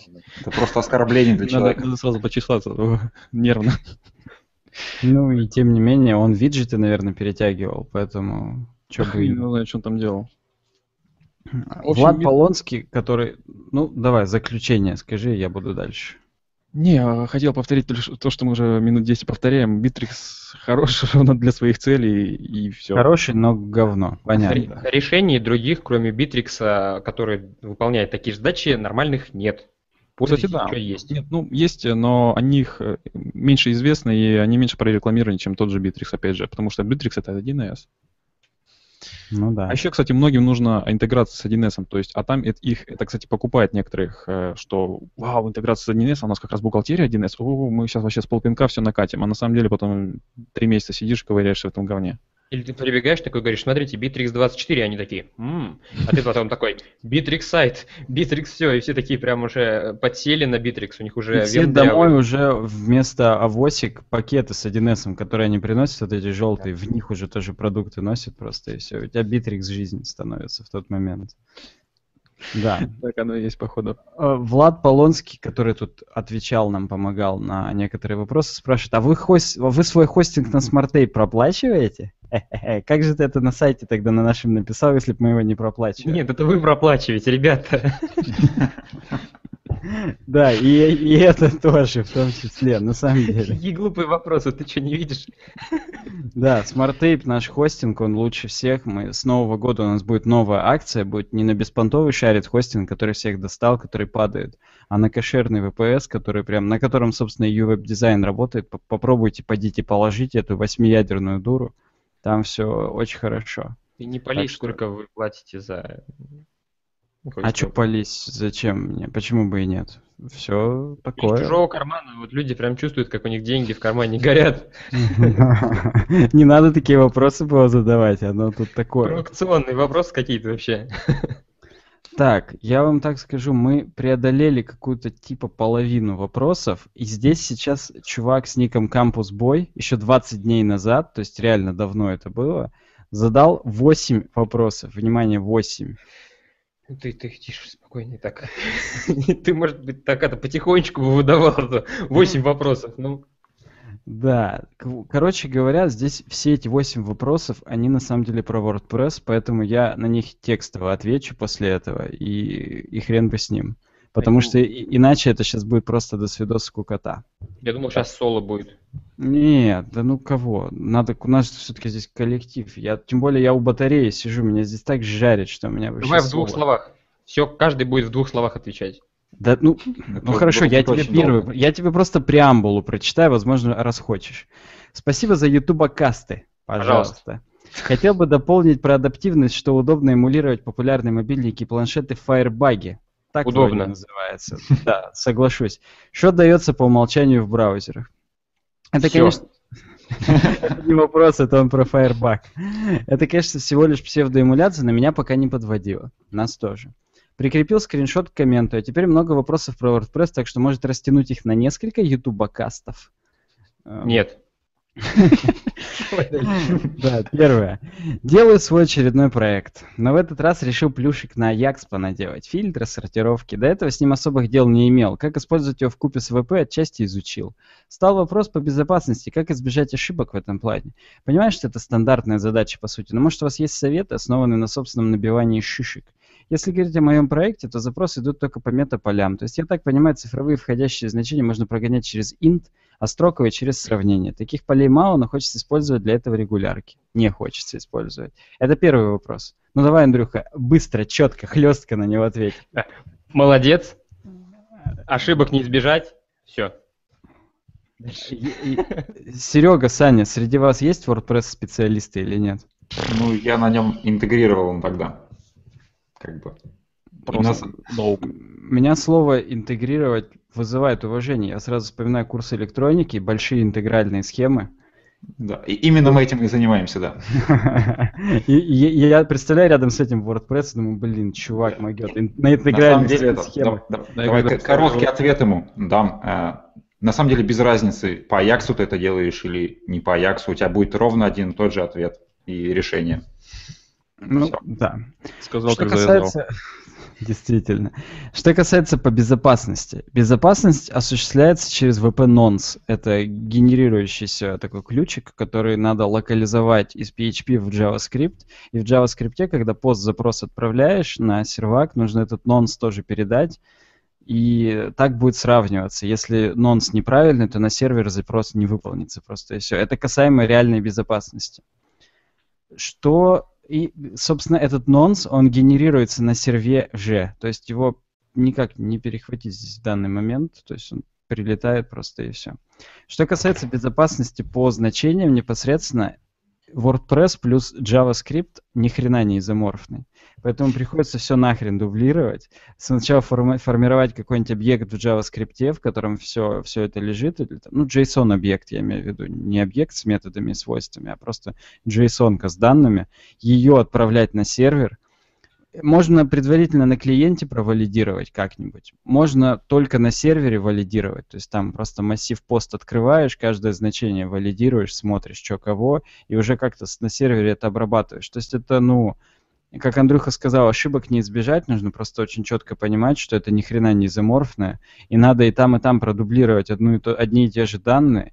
И на самом деле, блин, лучше бы оно было изоморфное. Приходится некоторые вещи через суперкостыли делать, хранить какие-то кусочки в доме, когда надо их оттуда подгружать, потому что напрямую с сервера ты их не можешь запросить, оно там в предыдущем запросе прилетело. Ну, там много, может быть, всякого говна, поэтому, да. На, на второй вопрос ответим, а дальше уже, ну, я реально текстово, потому что На там... второй минуте твоего монолога я подумал, что ты все еще вопрос зачитываешь, но потом пошел на сайт, проверил, нет. Да, да, такого там уже не было. Второе. Этот вопрос также связан с Ajax, или лучше сказать Ajax. У ВП есть защита в виде nonce. О, черт, я ответил на второй походу уже. Он генерируется каждый раз разный, потом сверяется. Но как это будет работать, если на сайте используется кэш, который обновляется раз в неделю или больше? А, Не почему здесь- кэш раз в неделю или Не больше. кешируя AJAX запросы. Очень Да. удобно. Говорят, помогает, да? Нет, на самом деле, а при чем здесь кэш? Кэш кэширует статику. Кэш кэширует то, что на странице, ну, как бы прилетело, там, скрипты и так далее. То, что в JavaScript каждый раз передается вот эта хреновина, оно не кэшируется никак. Она на сервере при подключении этого скрипта генерируется. Если у тебя два раза один и тот же нонс, он не генерируется каждый раз разный, он один просто остается и по нему обновляется. То есть у меня всегда на сайтах кэширования ни разу не было никаких про это проблем. То есть, ну, там умно. Если через VP localize script передавать nonce в JavaScript через вот такую функцию, то нормально все проходит, не переживай. Так, блин, я не могу держаться, я третий зачитаю, он просто, Давай, ну, давай. он реально продолжает. Ну. Вопрос про кэширование. У меня на одном аккаунте хостинга есть три сайта. Все жестко закэшированы, прям жестко, я уже чувствую. И кэш управляется через HTXS, но это только браузерный кэш можно там управлять. Ну ладно, неважно. Я не обновлял кэш уже более месяца. Звучит как исповедь. То есть все трафиковые страницы отдаются в виде статики, не используя PHP. Но в панели управления хостингом я все равно вижу нагрузку, которая зависит от наплыва посетителей в течение всего месяца на одном уровне. Атаки роботов я исключаю, так как заблокирую эти местечки. Местечки, а? Как бы вы могли это объяснить? Э, Очень просто. Давай дальше. Очень просто, но не будем. Да, Серега, как ты можешь это объяснить? Тут без понятия. Логи посмотреть можно по не знаю, посмотреть... В двух словах, посмотри логи, все. Логи, да. Да, это... Он, кстати, в двух словах-то и не просил. А, это у нас же, мы решили, что в двух словах. Да, во-первых, посмотри... Черт, дерьмо. Ладно. Ну, у меня, у меня тоже здесь есть ковер, поэтому я, я, мне не на что его еще пока прикрепить. Поэтому ну, я ну, ты же обещал все равно ему расписать ответы, так что я Записывай. Согласен. Я просто, честно сказать, сам не знаю, что ответить. Надо реально логи смотреть, и надо смотреть по нагрузке базы данных. Может быть, какие-то транзиентные опции обновляются, которые раз в день должны обновляться, или раз там в сеанс, или что-то как-то это, и они там подгружаются. То есть, не, может быть, какая-нибудь одна картинка не кэшируется. У нее там expire стоит там 0.5, и она все равно там, хотя картинка, она не через PHP дается, не знаю, надо, надо логи смотреть, то есть это очень такой четкий вопрос, это все равно что, а что у меня там вчера пятно было на футболке, да хрен его знает, было и было. Дмитрий тут Филатов. Смотреть надо логи, да. Да, тут тоже логи, надо смотреть камеры, кто там на тебя капал, чем и, и, и когда. Дмитрий Филатов спрашивает, Саша, привет. Ну, Всем привет. Хороший да. вопрос. Видишь, что пропала надпись про демо-режим. Жизнь пошла в гору. У меня просьба, если на следующих субботних разговорах будет время, то внеси на тему такой вопрос. Стоит ли, и если да, то почему работать веб-разработчику на Маке? Я всю жизнь на виндах сижу, вот подумаю о покупке Мака. Насколько читаю, слушаю, то у всех разное мнение. Кто-то говорит, что не стоит переплачивать, кто-то говорит, что, блин, удобство и линуксовость того стоит. Буду благодарен, если поподробнее осветите эту тему. Ой, да, я скажу. Короче, вот для меня Mac это Linux, в котором есть Photoshop и все, что нужно. Вот, собственно, если бы на, на Linux было все, что есть на Windows, не надо было бы платить ни за что. Если у тебя там, ну, в принципе, на Windows сейчас можно поставить и git консоль, если что угодно можно там делать. Можно на, на, на Bash что-нибудь писать, да. В качестве идиота-программиста выступать. Почему? Вот у меня всю жизнь была винда. Вот я не пользуюсь ни фотошопом, ну, для, не знаю, в качестве чего-либо, для ну, у себя в workflow. Вот зачем мне переходить на Mac? Ч- в, чем... в смысле, ты сейчас как волк Уолл-стрит, продай мне этот Mac? Да, давай, давай продавать Mac. А ты, значит, на винде, да, сидишь? Да, всю жизнь сидел на винде. И консоль у тебя такая, баш, да? CMD баш. обыкновенный. Дело, что не баш. Баша нет на винде. Ну, как окей. есть консоли, есть, да. терминалы, можно лишь у меня, левой У меня есть консоль, на которой я поставил э, несколько софтин, и эти софтины, они работают, в принципе, по сути, как и башевая консоль. Угу. Тебе не надо больше ничего. Ну, все ну, то, что я могу Тогда сделать. Как-то быстро мы в тупик зашли, Андрюха. Мы не должны так сливаться. Короче, смотри, а, короче, если тебе хватает всего на винде, нехер платить. Если тебе нужна консоль, нужно все остальное, ты не хочешь CMD-шкой пользоваться, ты не хочешь на нее наворачивать всякого говна, ты хочешь вот взял компьютер, а, там все есть, ты там какие-то кодовые редакторы скинул IDE-шки и все, и ты такой пошел а, клепать. Почему Photoshop а, как бы мне важен? Я макеты делаю, и многие макеты себе получают на верстку, тогда им нужен я бы попробовал, наверное, на его месте Linux поставить на свой компьютер, попользоваться, понять, зачем тебе это нужно, и там уже делать какие-то выводы. Ну, окей. Значит, мне это не нужно. Чем пользуешься? А, я вообще за вот время, сколько я разрабатываю фронтенд, я и на винде успел поработать, и на Ubuntu работал, и вот сейчас на Mac работаю. Вот. И ну, ты тогда расскажи, в чем соль. Да, и, собственно, наверное, из всех как бы вот этих трех операционок я отдавал предпочтение работе, наверное, на Ubuntu и вот на Mac. Как бы, притом на Ubuntu у меня был Photoshop через, Vine, через Wine, либо через VirtualBox и интеграцию дисплеев, что достаточно не так удобно на самом деле. Ну, Большой учитывая, геморрой. да. Но сейчас, во-первых, вот там не- некоторые заказы из скетча надо верстать, а, и винда в пролете, как бы все. Да и Linux в пролете, я так понимаю. Ну да, и Linux в полете. Как бы это, это, это почему нужно купить себе Mac? Например, у вас компания на скетче работает. А вообще, если серьезно, то реально это вкусовщина и дело вкуса. Вот мне лично что нравится, это то, что у нас есть нормальная консоль, и как бы мне, в принципе, нравится интерфейс. То, что в винде нет, это несколько рабочих столов. Ну вот в Ubuntu есть, в винде это очень ужасно работает. Я не знаю, может, в десятке появилось, а десятку еще не видел. В десятке Пог- появилось. Поговаривают, что появилось, да. Я на десятке сижу, все есть, все норм. Несколько Никак не, не выворачивает тебя, все прям четко. А я дело в том, что этой фигней почти не пользуюсь, потому что у меня два монитора, у меня все, что нужно на двух мониторах. У меня три монитора, у меня не хватает места. А у меня четыре монитора, началась вот эта вот игра. Ну окей, я, в общем, услышал ответ для себя, это вкусовщина, я, в общем, вынужден с этим, согласиться. Я вообще приверженец теории, что у каждого есть уже четко сформулировавшееся мнение, и от него никто все равно никуда не отойдет. Нет, если бы мне рассказали прям вот таких киллер-фичах, которые прям вот нету в винде, я бы вот задумался бы, наверное, да. Софт, софт, софт. А какой софт? Ну, софт, да, кстати, да, софт. Софт есть. Ну, в смысле, да даже для- вот допустим, делаешь ты на студии звук, и Logic Pro тебе нужен. И что ты на винде сделаешь? Ableton поставишь, а тебе Logic Pro нужен. Все. Никак ты ничего не А, сделаешь. ну, чем тот софт нам... Ну, хотя да, софт, наверное, в некоторых моментах все-таки лучше. MIDI-кодеки. Вот Apple'овские MIDI-кодеки и те, которые там именно Apple Sound, не помню, как они называются, которые именно Apple'овские. Вот то, они только на Apple есть, то есть ты ничего не сделаешь. Вот, да- вот даже такого уровня софт. CodeKit нету на винде.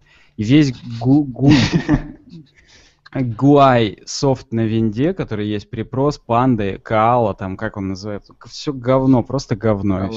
А, Это опять вопрос из разряда вопросов о том, что переходить мне на TypeScript а, с JavaScript или нет. Если ты не плюешься от винды и тебе все хватает, конечно, нет, не надо. Ну вот я честно скажу, я не плевался от винды, когда купил Mac. Я просто хотел себе ноутбук с яблочком. Вот. А я есть- выбирал себе ноутбук из-за того, что он маленький и алюминиевый и красивый. То есть реально мне было без разницы, главное, чтобы ноутбук был нормальный, и в то время как бы не было ни... Батарею, батарею. И вот батарею, тогда, да. когда я покупал это еще там на рубеже 10-11 годов, не было виндовых буков, которые нормально держат батарею, которые не сделаны из дерьмового пластика, который воняет при нагревании. Ну, то есть просто использовать это стопудово удобнее. Но это, кстати, вот как раз является киллер-фичей, допустим, для меня. Если бы мы изначально завернули, что вот Mac Pro, вот он не греется, не воняет. Вот это уже, уже ну, Нет, он греется, но, но воняет он только твоим потом, коленей под, под, под тем, что он нагрелся. Но сам он нет, он алюминиевый, очень круто отдает тепло и вообще. То есть софт, Тебя, кстати, отдает хорошо тепло. ну, ну или в стол, вот в моем данном случае. Дрова некоторые написаны лучше под, вин, ой, под на Mac от, от всяких железок. Вот, например, моя звуковая карта M-Audio наша, UWeb дизайновская, она на, на ваши деньги купленная, дорогие слушатели, еще, еще тогда, зимой прошлой. Так вот, она, ее софт на Mac поговаривает, что лучше написан. Там нету задержки в USB режиме, там нету там питание не, не прерывается, фантомное на 48 вольт. На виндовых драйверах постоянно что-то фиксит, что-то правят. Маковс- маковские драйвера как написали, так они и написаны. Э, Но на винде, например, если продолжать за звук затирать, есть очень крутая штука, VST хост, ее какой-то немец написал. Это штуковина, которая позволяет накручивать аудиоплагины в live режиме, то есть компрессию, гейт и прочее включить себе просто вот как вот мы сейчас на микрофонах разговариваем, вот это все себе включить не через железо, а через софт, через там ReaComp плагин, например. И все. На, на Mac я ищу такую штуковину уже пару недель, может быть, три недели. Не могу найти. Нету. То есть есть и в винде приколы. В винде звук писать удобнее, вот в live режиме именно. Не с постобработкой какой-то, а вот именно вот чтобы я здесь и сейчас сижу и через виртуальный кабель из одной приложения в другого м- между этим с компрессией и с гейтом, вот я бы звук был бы лучше в Hangouts ах, если бы я такую штуковину нашел, а я ее не нашел, поэтому звук такой, какой есть. Поэтому, ну, на самом деле вопрос вкусовщины и софта. На тот момент, когда вот и браузера, то есть ну просто Safari на Маке работает в 10 тысяч миллиардов лучше, чем... Я хромом пользуюсь на маке. Да, я тоже хромом. О боже, я не для того купил Mac. Ты не делаешь тебе так музыку, и скажу. ты не пользуешься Safari. На Mac нету Coral Draw. Киллер фича, да. Да, и, и все, все эти штуки, которые из CorelDRAW в Illustrator переводят, они косячат, ломают цвета. Если вам нужен CorelDRAW, то тоже только в VirtualBox запускать придется. То вы вряд ли веб-разработчик, я еще думаю при этом. А, ну, собственно, да. Нет. А, Вот, кстати, из вопросов о том, что вот я, например, это как вот у нас сейчас начался рассказ, почему я купил Mac. Такие. А, ну, он, нас же попросил развернуто и долго Да, отвечать. изливаем душу. Я пользовался виндой. а, Мне нужна была консоль. Ну, просто удобнее в ней там папки создавать, вот эта вся лабуда. А, Файлы закидывать сразу, прям несколько файлов подряд там создал через Touch. Э, Вот, я, короче, понял, что мне это нужно. Я поставил себе Linux. Пользуюсь Linux, понимаю, что там нету... Ну, я поставил, конечно, и Photoshop, и всю вот эту вот лабуду через виртуалки, но это такой геморрой. Это просто кошмар. И причем И- и только, я попробовал- CS2 Photoshop последний, который под Вайном нормально работает. Все 2015 там и так далее, они ни хрена уже не И, и работают. тут я такой пришел на Mac, и, наверное, из всех устройств, которые я покупал, и плоских, самое выгодное вложение это Mac. Вот, вот в нем я ни разу не усомнился, что это нахер я его купил. А в Apple TV? А у меня нет Apple TV, я не понимаю, нахер он нужен. Смотреть раз в год презентацию Apple, просто нажав на кнопку презентация, которая там на рабочем столе появляется. Вот так, да, Рэч? Да. Не, с последним курсом, кстати, я не знаю по поводу выгодности реальной покупки.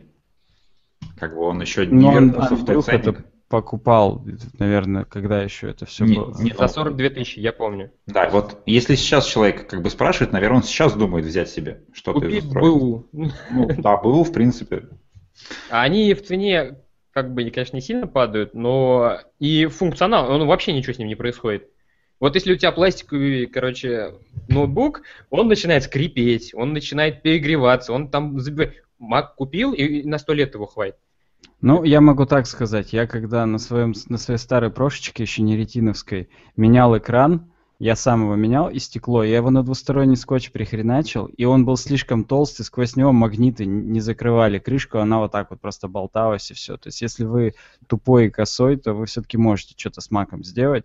А я, я его ронял постоянно, мне там все Ну, кстати, разбилось нахрен. То есть это такой. И алюминий, кстати, корпус чуть-чуть, ну, жопой не задел нормально, а угол какой-нибудь ударил, он погнулся нахрен просто. и всё. У меня есть тут товарищ, который уронил свой MacBook Air, и у него загнулся уголок. Ну вот, Ну, да. он его взял, пассатижами выровнял, и готово. Ну, Если бы у него упал пластиковый ноутбук, у него была бы вот такая дыра в ноутбуке. Пассатижами тоже через резинки какие-то надо, чтобы самими пассатижами все не погнуть нахрен. То есть это... Ну, если маком гвозди забивать, то ему будет хреново. Но это, в принципе, наверное, любым ноутбуком, если гвозди забивать, то будет плохо. Единственное, что я понял, зачем нужны маки, это для того, чтобы их ронять и И выравнивать. править. Ронять и править. Ну, как, собственно, как и с айфонами, собственно. Ты их роняешь и чинишь, и все.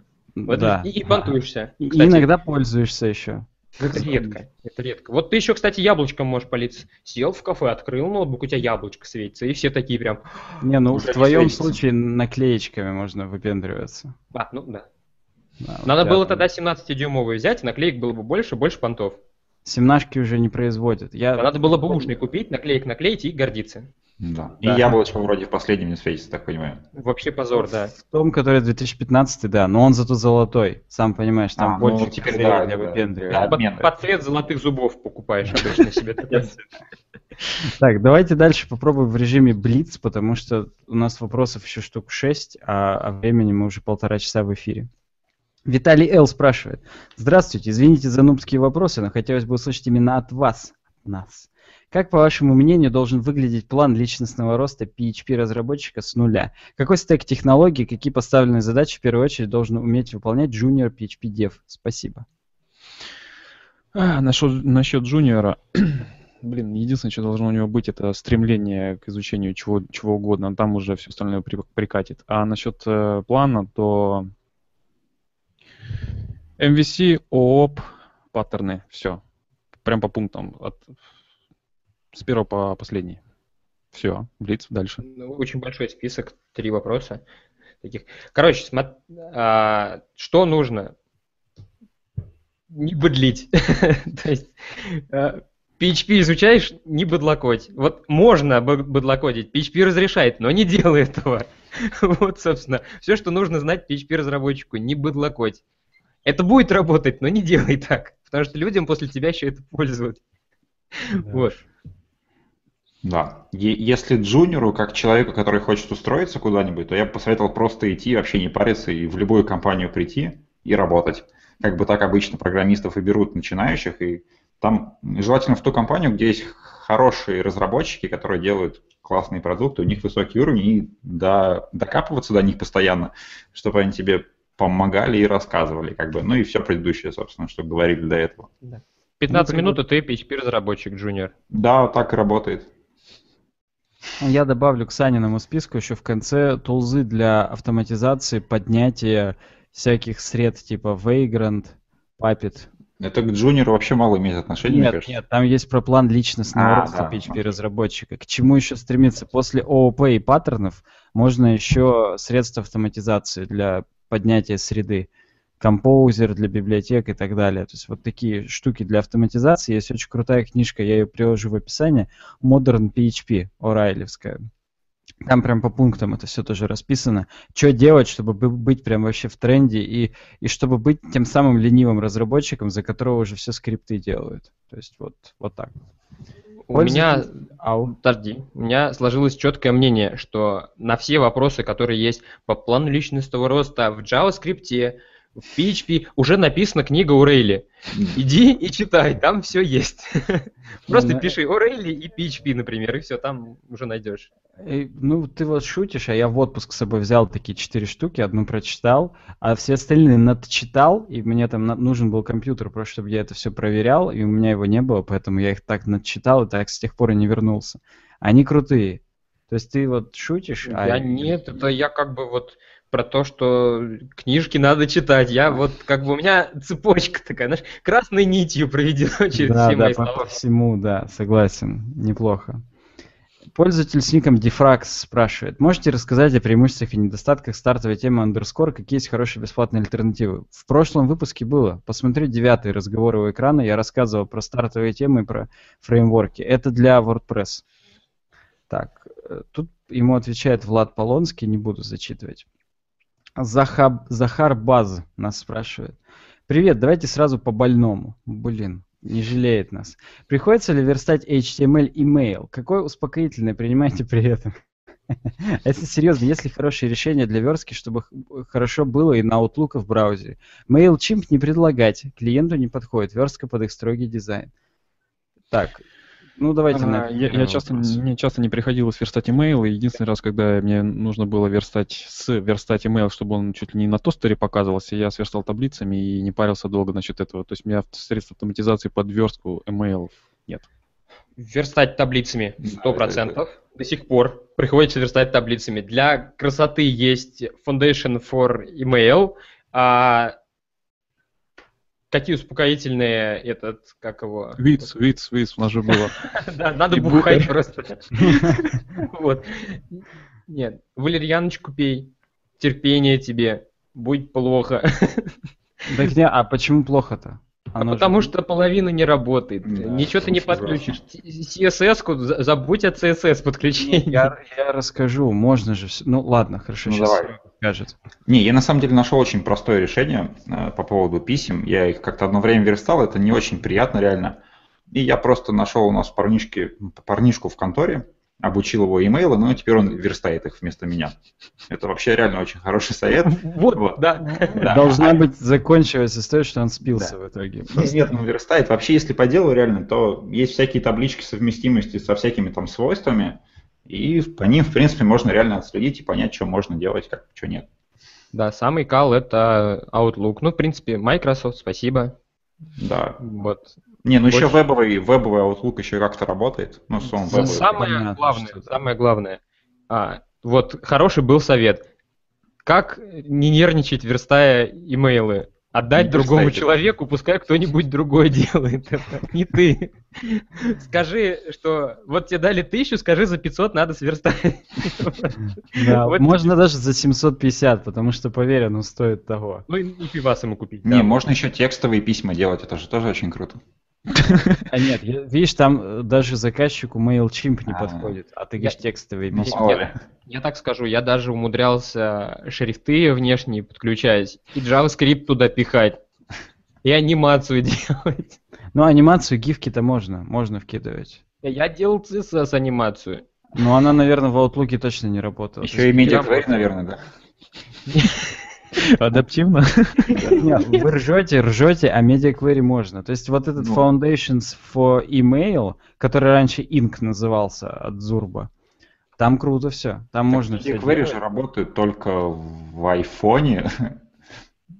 Ну вот, по факту на iOS. Важно, но там же, так скажем, фоллбеки-то есть. Ну, Это имеется, если это типа плавная деградация, да, рассматривать. Да, да, да, да. То да. типа, кто- у кого получится? Graceful degradation. Кто получит, но вот это все Foundation for Emails учтено уже. И у них есть там такая тулза прикольная, инлайнер называется. Ты весь CSS пишешь, какой надо, ну, для себя, так скажем, в отдельном файле, потом его туда копипастишь, и он тебе выдает тот же CSS инлайново в каждом э, в каждом элементе. То есть там же надо даже не то, что блок style сверху написать, а у каждого дива писать style, кавычечки равно. Вот у Foundation они написали тулзу, которая автоматически ваш CSS парсит и вкидывает вот в эти HTML элементы. Ну, Оно кстати, прям да, вообще круто. это очень удобно. Можно под галп, точнее, под это ноду есть несколько даже таких штук. Можно просто настроить себе там под галпом task, и он тебе будет это делать. Да, ну, короче, Foundation for Email, все. Бери и пользуйся. Да, или не И не плачь. Бери и не реви. Вот. Да, да. Тут, собственно, ему уже тоже Константин Рыжов или Ружов подсказал это, но, блин, мы еще раз подтвердили, что да, так и есть. И второй вопрос он же задал, Захар Баз. Простите. А Подскажите, не слышно ничего. Ну, я все равно извиняюсь. Подскажите фреймворк для написания тем WordPress. Важна возможность создавать свои поля в админке, например, для заполнения клиентов копирайта, адреса, телефонов и тому подобное. Если не ломать головы, просто пользоваться IP, или не ломать головы, пользоваться... Фу, блин, нахрен. Или не ломать голову и просто пользоваться API самого WordPress. Просто вдруг есть варианты упрощения жизни в данном вопросе. Genesis фреймворк из платных, ни хрена из бесплатных. Не ломай голову, просто... почему же? Ну да, можно через кастомайзер. Есть, да, есть же Advanced Custom Field называется. Там, видишь, он не это имеет. Advanced Custom Fields можно к этим, к постам прикреплять. А он хочет, чтобы в админке была секция типа э, настройки темы, в которой ты пишешь копирайт, то-то, то-то, то, то-то, то-то, А. и он сохраняет это в, option, в таблицу VP Options через Set Option, и потом где-нибудь в футере просто это использовать. То есть он вот такое имеет в виду, не, не в каждый пост, а на весь сайт навесить несколько таких полей, в которые, да, Advanced Custom Fields хорошая штука, Мы, но кстати, такую штуку делали, это прикручивали только для главной, для главной страницы какие-то поля, которые необходимо везде выводить, и везде их дергали. Ну, Это давно было дело, конечно же. Ну, это такой костыль серьезный. Да, Можно да, это да. делать, храня в опшенах. Ну и кто там, Андрюха сказал про кастомайзер? Это сейчас, это сейчас реальный выход, использовать кастомайзер, но я вот его терпеть ненавижу. Поэтому я использую Genesis Framework. Но на самом деле можно и API WordPress использовать. Добавить страницу, добавить туда метабоксы, добавить save action и так далее, сохранять это все в таблицу VP Options и оттуда брать. Но сейчас перепиливают Fields API, он будет готов к WordPress 4.5, по-моему, насколько я помню. И там будет прям вообще все по красоте. Но из платных Genesis Framework поможет. Здесь, кстати, еще спрашивают, ой, точнее отвечают, что есть какой-то unison.io.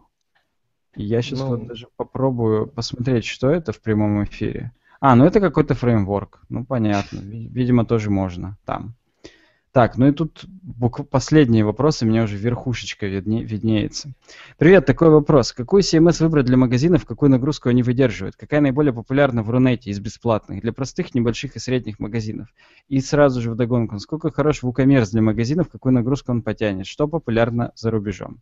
Надо в режиме Блица как-то попробовать. Мы в каких-то разговорах у экрана два или три на этот вопрос отвечали, но тут у нас другой состав, поэтому попробуем быстрая хлестка. А, ну, единственное, что я знаю, ну, блин, из более-менее оптимального варианта OpenCard, ну, блин, самый популярный, что только можно придумать, на него куча всякого дерьма написано, уже можно брать и использовать из коробки. А натягивать на WordPress что-то в магазинное, ну, для меня немного странно. Дальше. А, OpenCard, если нормальный такой прям магазин делать, если нет если ты не знаешь OpenCart и разбираться не хочешь, есть WordPress WooCommerce. Если ты не знаешь WooCommerce, есть э, Joomla, Joomla Shopping или Joomla Mart и еще куча всяких. Если ты и Joomla не знаешь, то кто ты вообще такой? А что популярно за рубежом? Я вот, кстати, не помню, какая- какая-то есть штука очень... Магента. Да, вот Magenta.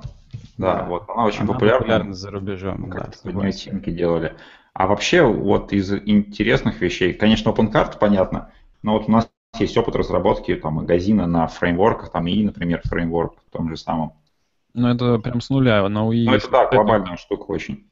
Ну, это, по сути, нулевой фреймворк, как Zero Day. Да, С ну, это от потребности, конечно. Если вам Ну, нужно что-то очень кастомное, Да, да. то можно сделать самим. Ну, это, я думаю, ему точно не надо так Вряд отвечать. Да. Если он задал такой вопрос, кастомная точно нет. Ну, Ну, есть вот- OpenCart, да. Да, OpenCart, е- Joomla, а, этот, как его, WooCommerce он может где-то до 2000 товаров нормально еще работает, то есть там, правда, еще с поиском, да, какой-то геморрой, насколько я знаю. Ну, есть нормальные решения, которые Аяксы в это подгружают. Есть платных, куча всяких платных плагинов для WooCommerce, которые по-человечески все делают. Дефолтный поиск долгий. О, Вот. кстати, еще для Bittrex же есть еще магазинчик. Ну, ну, Да, кстати, да, как вариант можно еще и Bittrex использовать. Он же выполняет свои задачи. Но если, Если- ты хочешь что-то большее, чем Bittrex, то там задолбишься что-то его воплощать в коде. Опя- Опять же, если внутри компании используют Bittrex, в иных случаях, э, боже упаси, зачем тебе это нужно? Да, оно еще и медленно. Верстать под Bittrex это отдельный геморрой. Там много всякого такого, всяких классов, лишних дивов, там просто до свидос. Ну, именно верстать под Bittrex сложнее в 10 тысяч раз, чем под WooCommerce и под OpenCart. А что касается, тут еще спрашивают про шлюзы оплаты. Для WooCommerce по дефолту, конечно, есть только всякие PayPal и так далее, но есть очень много платных плагинов от какой-то украинской конторки. Я даже бы и прорекламировал их, если бы помнил. Они все написали и для Яндекс денег, и отдельно для своего приватбанка, и вообще, то есть там все хорошо в русском комьюнити WooCommerce написано. Не знаю насчет OpenCart и Magento. На OpenCart тоже нормально все написано, потому что ну, это ставится как отдельные плагины, и они прям с коробки работают. Я Ну, прям своими личным, лично своими глазами видел на OpenCart нахлобучку Яндекс Денег. Она нормальная, работает отлично. В принципе, а, есть, ну, со стартовой даже темы OpenCart, ну, вполне нормальный можно магазин развернуть, при- прикрутив туда всего лишь одни Яндекс Деньги, через которые там и карты, и всем чем угодно можно оплачивать и не париться. Опять же, а, зависит от крупности магазина. Ну, я бы сказал, что сильно зависит от железяки, потому что у меня, допустим, на работе OpenCart, ну, блин, сильно модифицированный, мы используем его, по сути, как э, фреймворк, э, и там 40 тысяч товаров ищется, ну, на нашей железяке он как-то моментально гоняет. То есть там поиск быстрый, ну, все нормально, условно говоря. Модули, ну, по сути, модули не используем, потому что все свое пишется. Я Лайк могу- Больше, наверное. Я еще могу про Joomla Shopping сказать, потому что я с ним какое-то время э, взаимодействовал. Геморно. Ну, собственно, в Joomla все геморно. А, Вот именно. все плохо сделано, все неудобное, но там а, от этого твоего магазина с товарами, там куча полей, кастомизация просто нереальная. Еще и на это можно прикрутить кучу всего. Опять же, есть система оплаты и Яндекс деньги, все, что можно, но Joomla под нее много чего написано. Но если ты, короче, любишь Садомаза, то, в принципе, Joomla нормально работает. Вот. Боли много.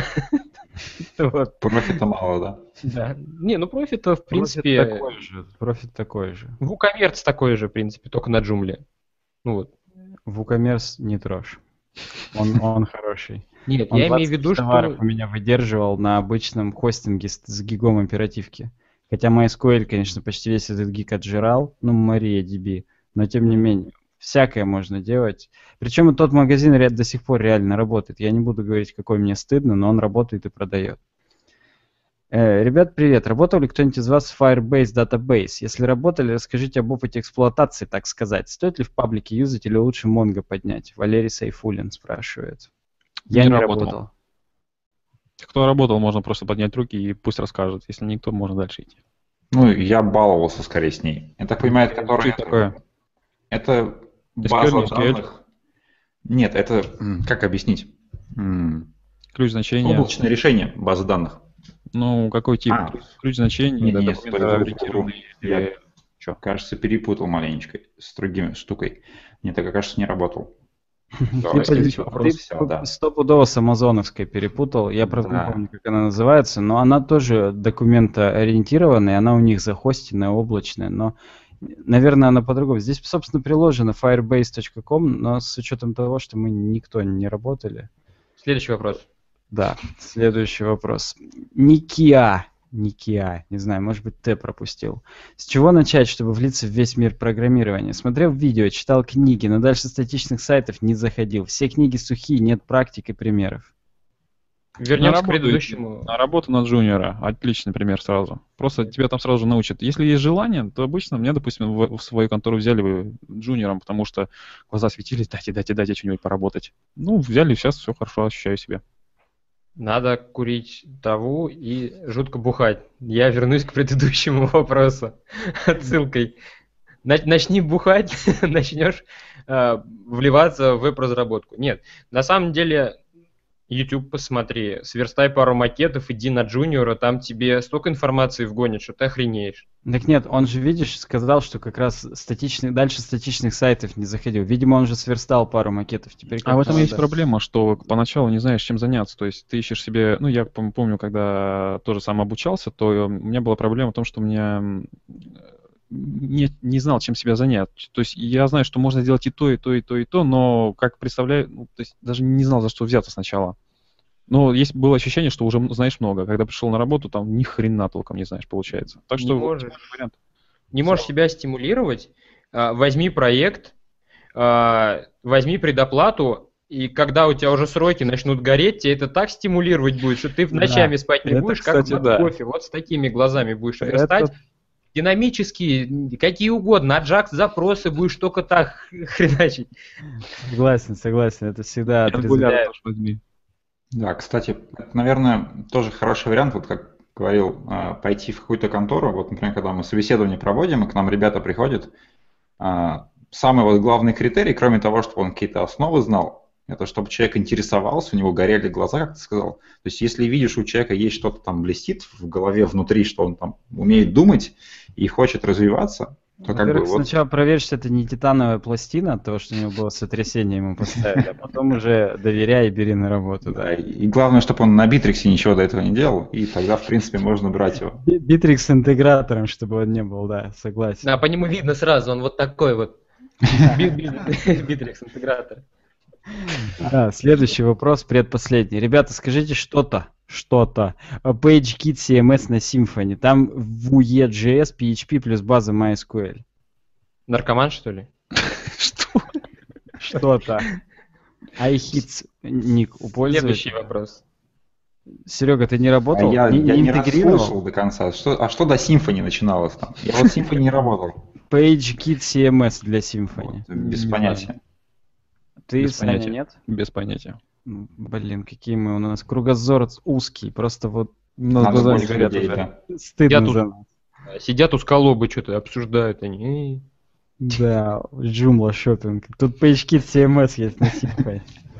Последний вопрос на сегодня. Олег Оскольский спрашивает, что думаете о методологии Lean Startup в разработке проектов? Впервые слышу такое слово. Ну, ну все, на этом мы заканчиваем. Спасибо. Ну, короче говоря, Lean Startup это э- agile хреновина, я так понимаю. Да? Серега, вы не Я не работали? знаю, я уже Google открыл, чтобы поискать. Ну, по Agile мы работали иногда, как бы, но не во всех проектах. Как бы не везде он полезен. А вот мне интересно, просто такое Lean Startup. стартап.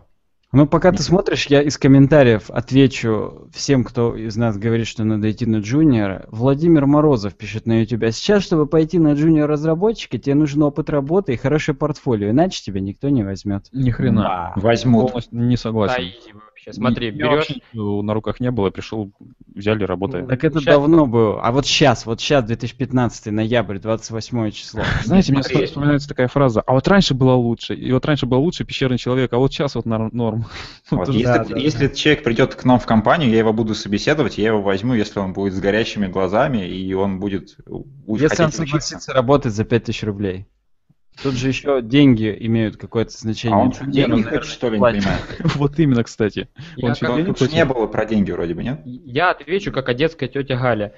Короче, если у тебя нету портфолио, сделай его.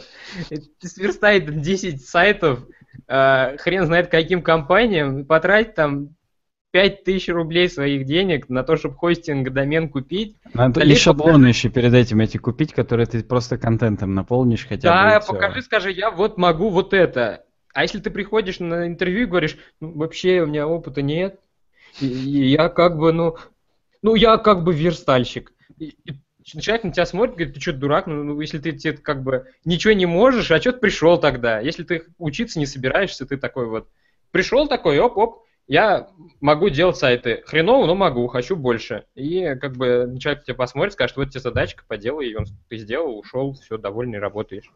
А если ты еще и денег хочешь много, то сиди на фрилансе и не получай денег. Да, тут Джубу Ин какой-то пишет. Сейчас с улицы разрабов не берут. То есть надо еще не с улицы заходить, а как-то с лифта сразу подниматься, видимо. Оно как-то... То есть в окно им не стучаться, я так понимаю. Не берут. Ну, можно Стучат через e-mail, например, отправить. Большая проблема в том плане, что смотря кто еще собеседует. То есть, допустим, если собеседует именно программист, он посмотрит на него и он примерно понимает, что от него, что нужно, на что нужно смотреть. Когда какой-нибудь менеджер, то ему посрать, ему главное, чтобы было с портфолио, у него был опыт, у него был то, то, то. Тут уже смотря, как он на Даже, кого даже попадешь. диплом иногда может быть где-нибудь. Иногда даже диплом. Вот, Ну. Я так скажу, менеджеру можно лапши на уши навешать и пройти на следующий этап интервью, где тебя будет твой непосредственный руководитель интервьюировать, и ты уже с ним как бы побазаришь. Ну, Ну, возможно, даже так. Кстати, по поводу менеджера, я вот в последнее время достаточно часто хожу на собеседование, просто по кайфу приходить в компании и общаться, там, узнавать, как они людей собеседуют. Ну, мне тоже интересен этот опыт, потому что я их провожу тоже собеседование. Ну и плюс как бы узнать, кто у нас в Томске есть из компаний. Вот. И не бывает такого, чтобы меня собеседовал какой-нибудь человек далекий от IT, далекий от веба, то есть все время У меня технический было. специалист. Но Ну, у меня было, я в Москве живу. гру- грустная компания, оттуда, наверное, надо бежать сразу, я думаю. Вы HTML знаете? Знаю. HTML, да. Проходи. Это mail. Нет, а под- подожди, Саня, а почему так? Там просто бюрократия, настолько огромный штат. Есть подозрение, что это действительно бюрократия. Ну, в смысле, э, меня сначала как было? Мне программист прислал задание, ну, сверстать какую-то фигню. Я был э, на джуниора искался. Э, Я сверстал, показал, вот, вот, да, на. И он такой, да, да, да, сгодится, все, иди общайся вот с той теткой. Я прихожу, она мне начинает какие-то такие э, прострационные вопросы задавать. А что Ты такое? и тут как в вестернах, такая надпись «Да, тетка!» Бум-бум-бум. И, и- и да. Что типа того. И она начинает мне задавать вопросы, э, не связанные с программированием совсем ни с чем. Типа, а кем ты видишь себя в будущем? Ну, приехали, окей, никем.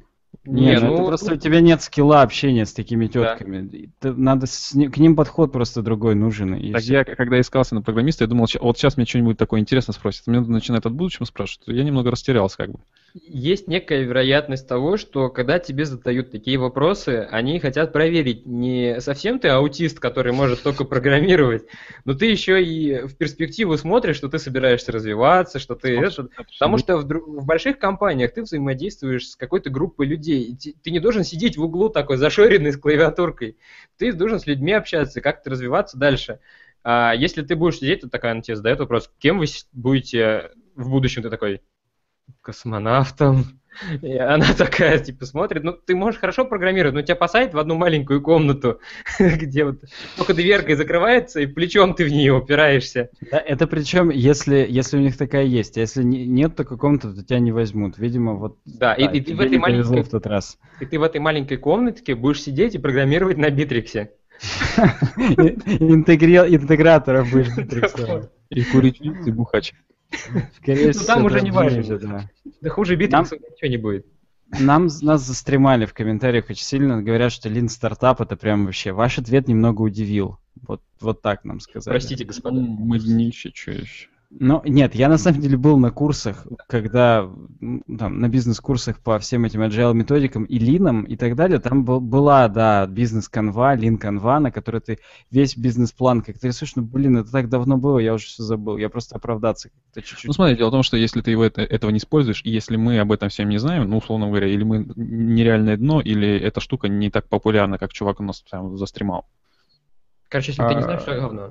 А, да. Оно же, там, видишь, не, даже не про работу в команде, а там про видение бизнеса и так далее. То есть мы просто Так не этим должно- занимаемся. Нас скоро будут спрашивать, как макароны варить правильно. Но это я могу сказать, между прочим. Я, кстати, Да могу. говно.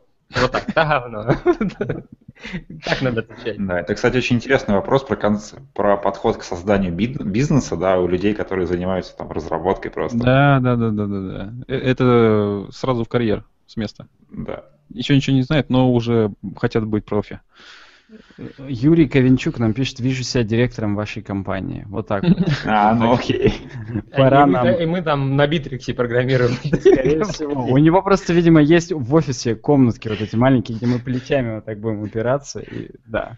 Поэтому он, он увидел, что он может легко это все организовать. Просто у него есть бухло и трава. Он уже Тоже готов на работу брать людей. Всех подряд Да, с улиц, с улицы, кстати, мы там еще одного подберем, Вот, ко- кстати, да, берут. Вопрос с улицы. Ты же почти везде делаешь тестовое задание. Если ты его не прошел, тебе даже не позвонят. Да, кстати. Да. Вот как бы, если ты в дверь ломишься к ним, Сейчас я хочу печально, работать. печальное мне напомнил немного. Ты как-то вот прям... Прям задел, да, за живое. Саня прям не выполнил тестовое задание. Нет, Не выполнил, перезвонили. выполнил, но что-то как-то, видимо, не так. Ладно, не будем о грустном. Два часа мы в эфире, надо за- закругляться со Да. всем этим. Спасибо Перест- всем, кто писал комментарии, искрометные шутки, шутил. Да. Спасибо всем, кто со мной здесь участвовал, Саше, Андрюхе и Сереге. Было, было весело и задорно. Спасибо, было круто. Да, перестаньте стучаться в двери к работодателям, напишите им имейл и сделайте тестовое задание. Все, всем Покурив спасибо. виц. А, я по... Юрий Ковенчук, я просто по скриптам. Вижу себя директором вашей компании. Это ответ на вопрос, кем вы видите себя в будущем. Какой хитрый! Пошел вон отсюда. Вот да, потому что эта тетя Галя же его будет собеседовать. Да говно просто, она скажет. На этом мы закончим, да. Да, всем всем пока, удачи, увидимся завтра где-нибудь в паблике. Пока. Пока.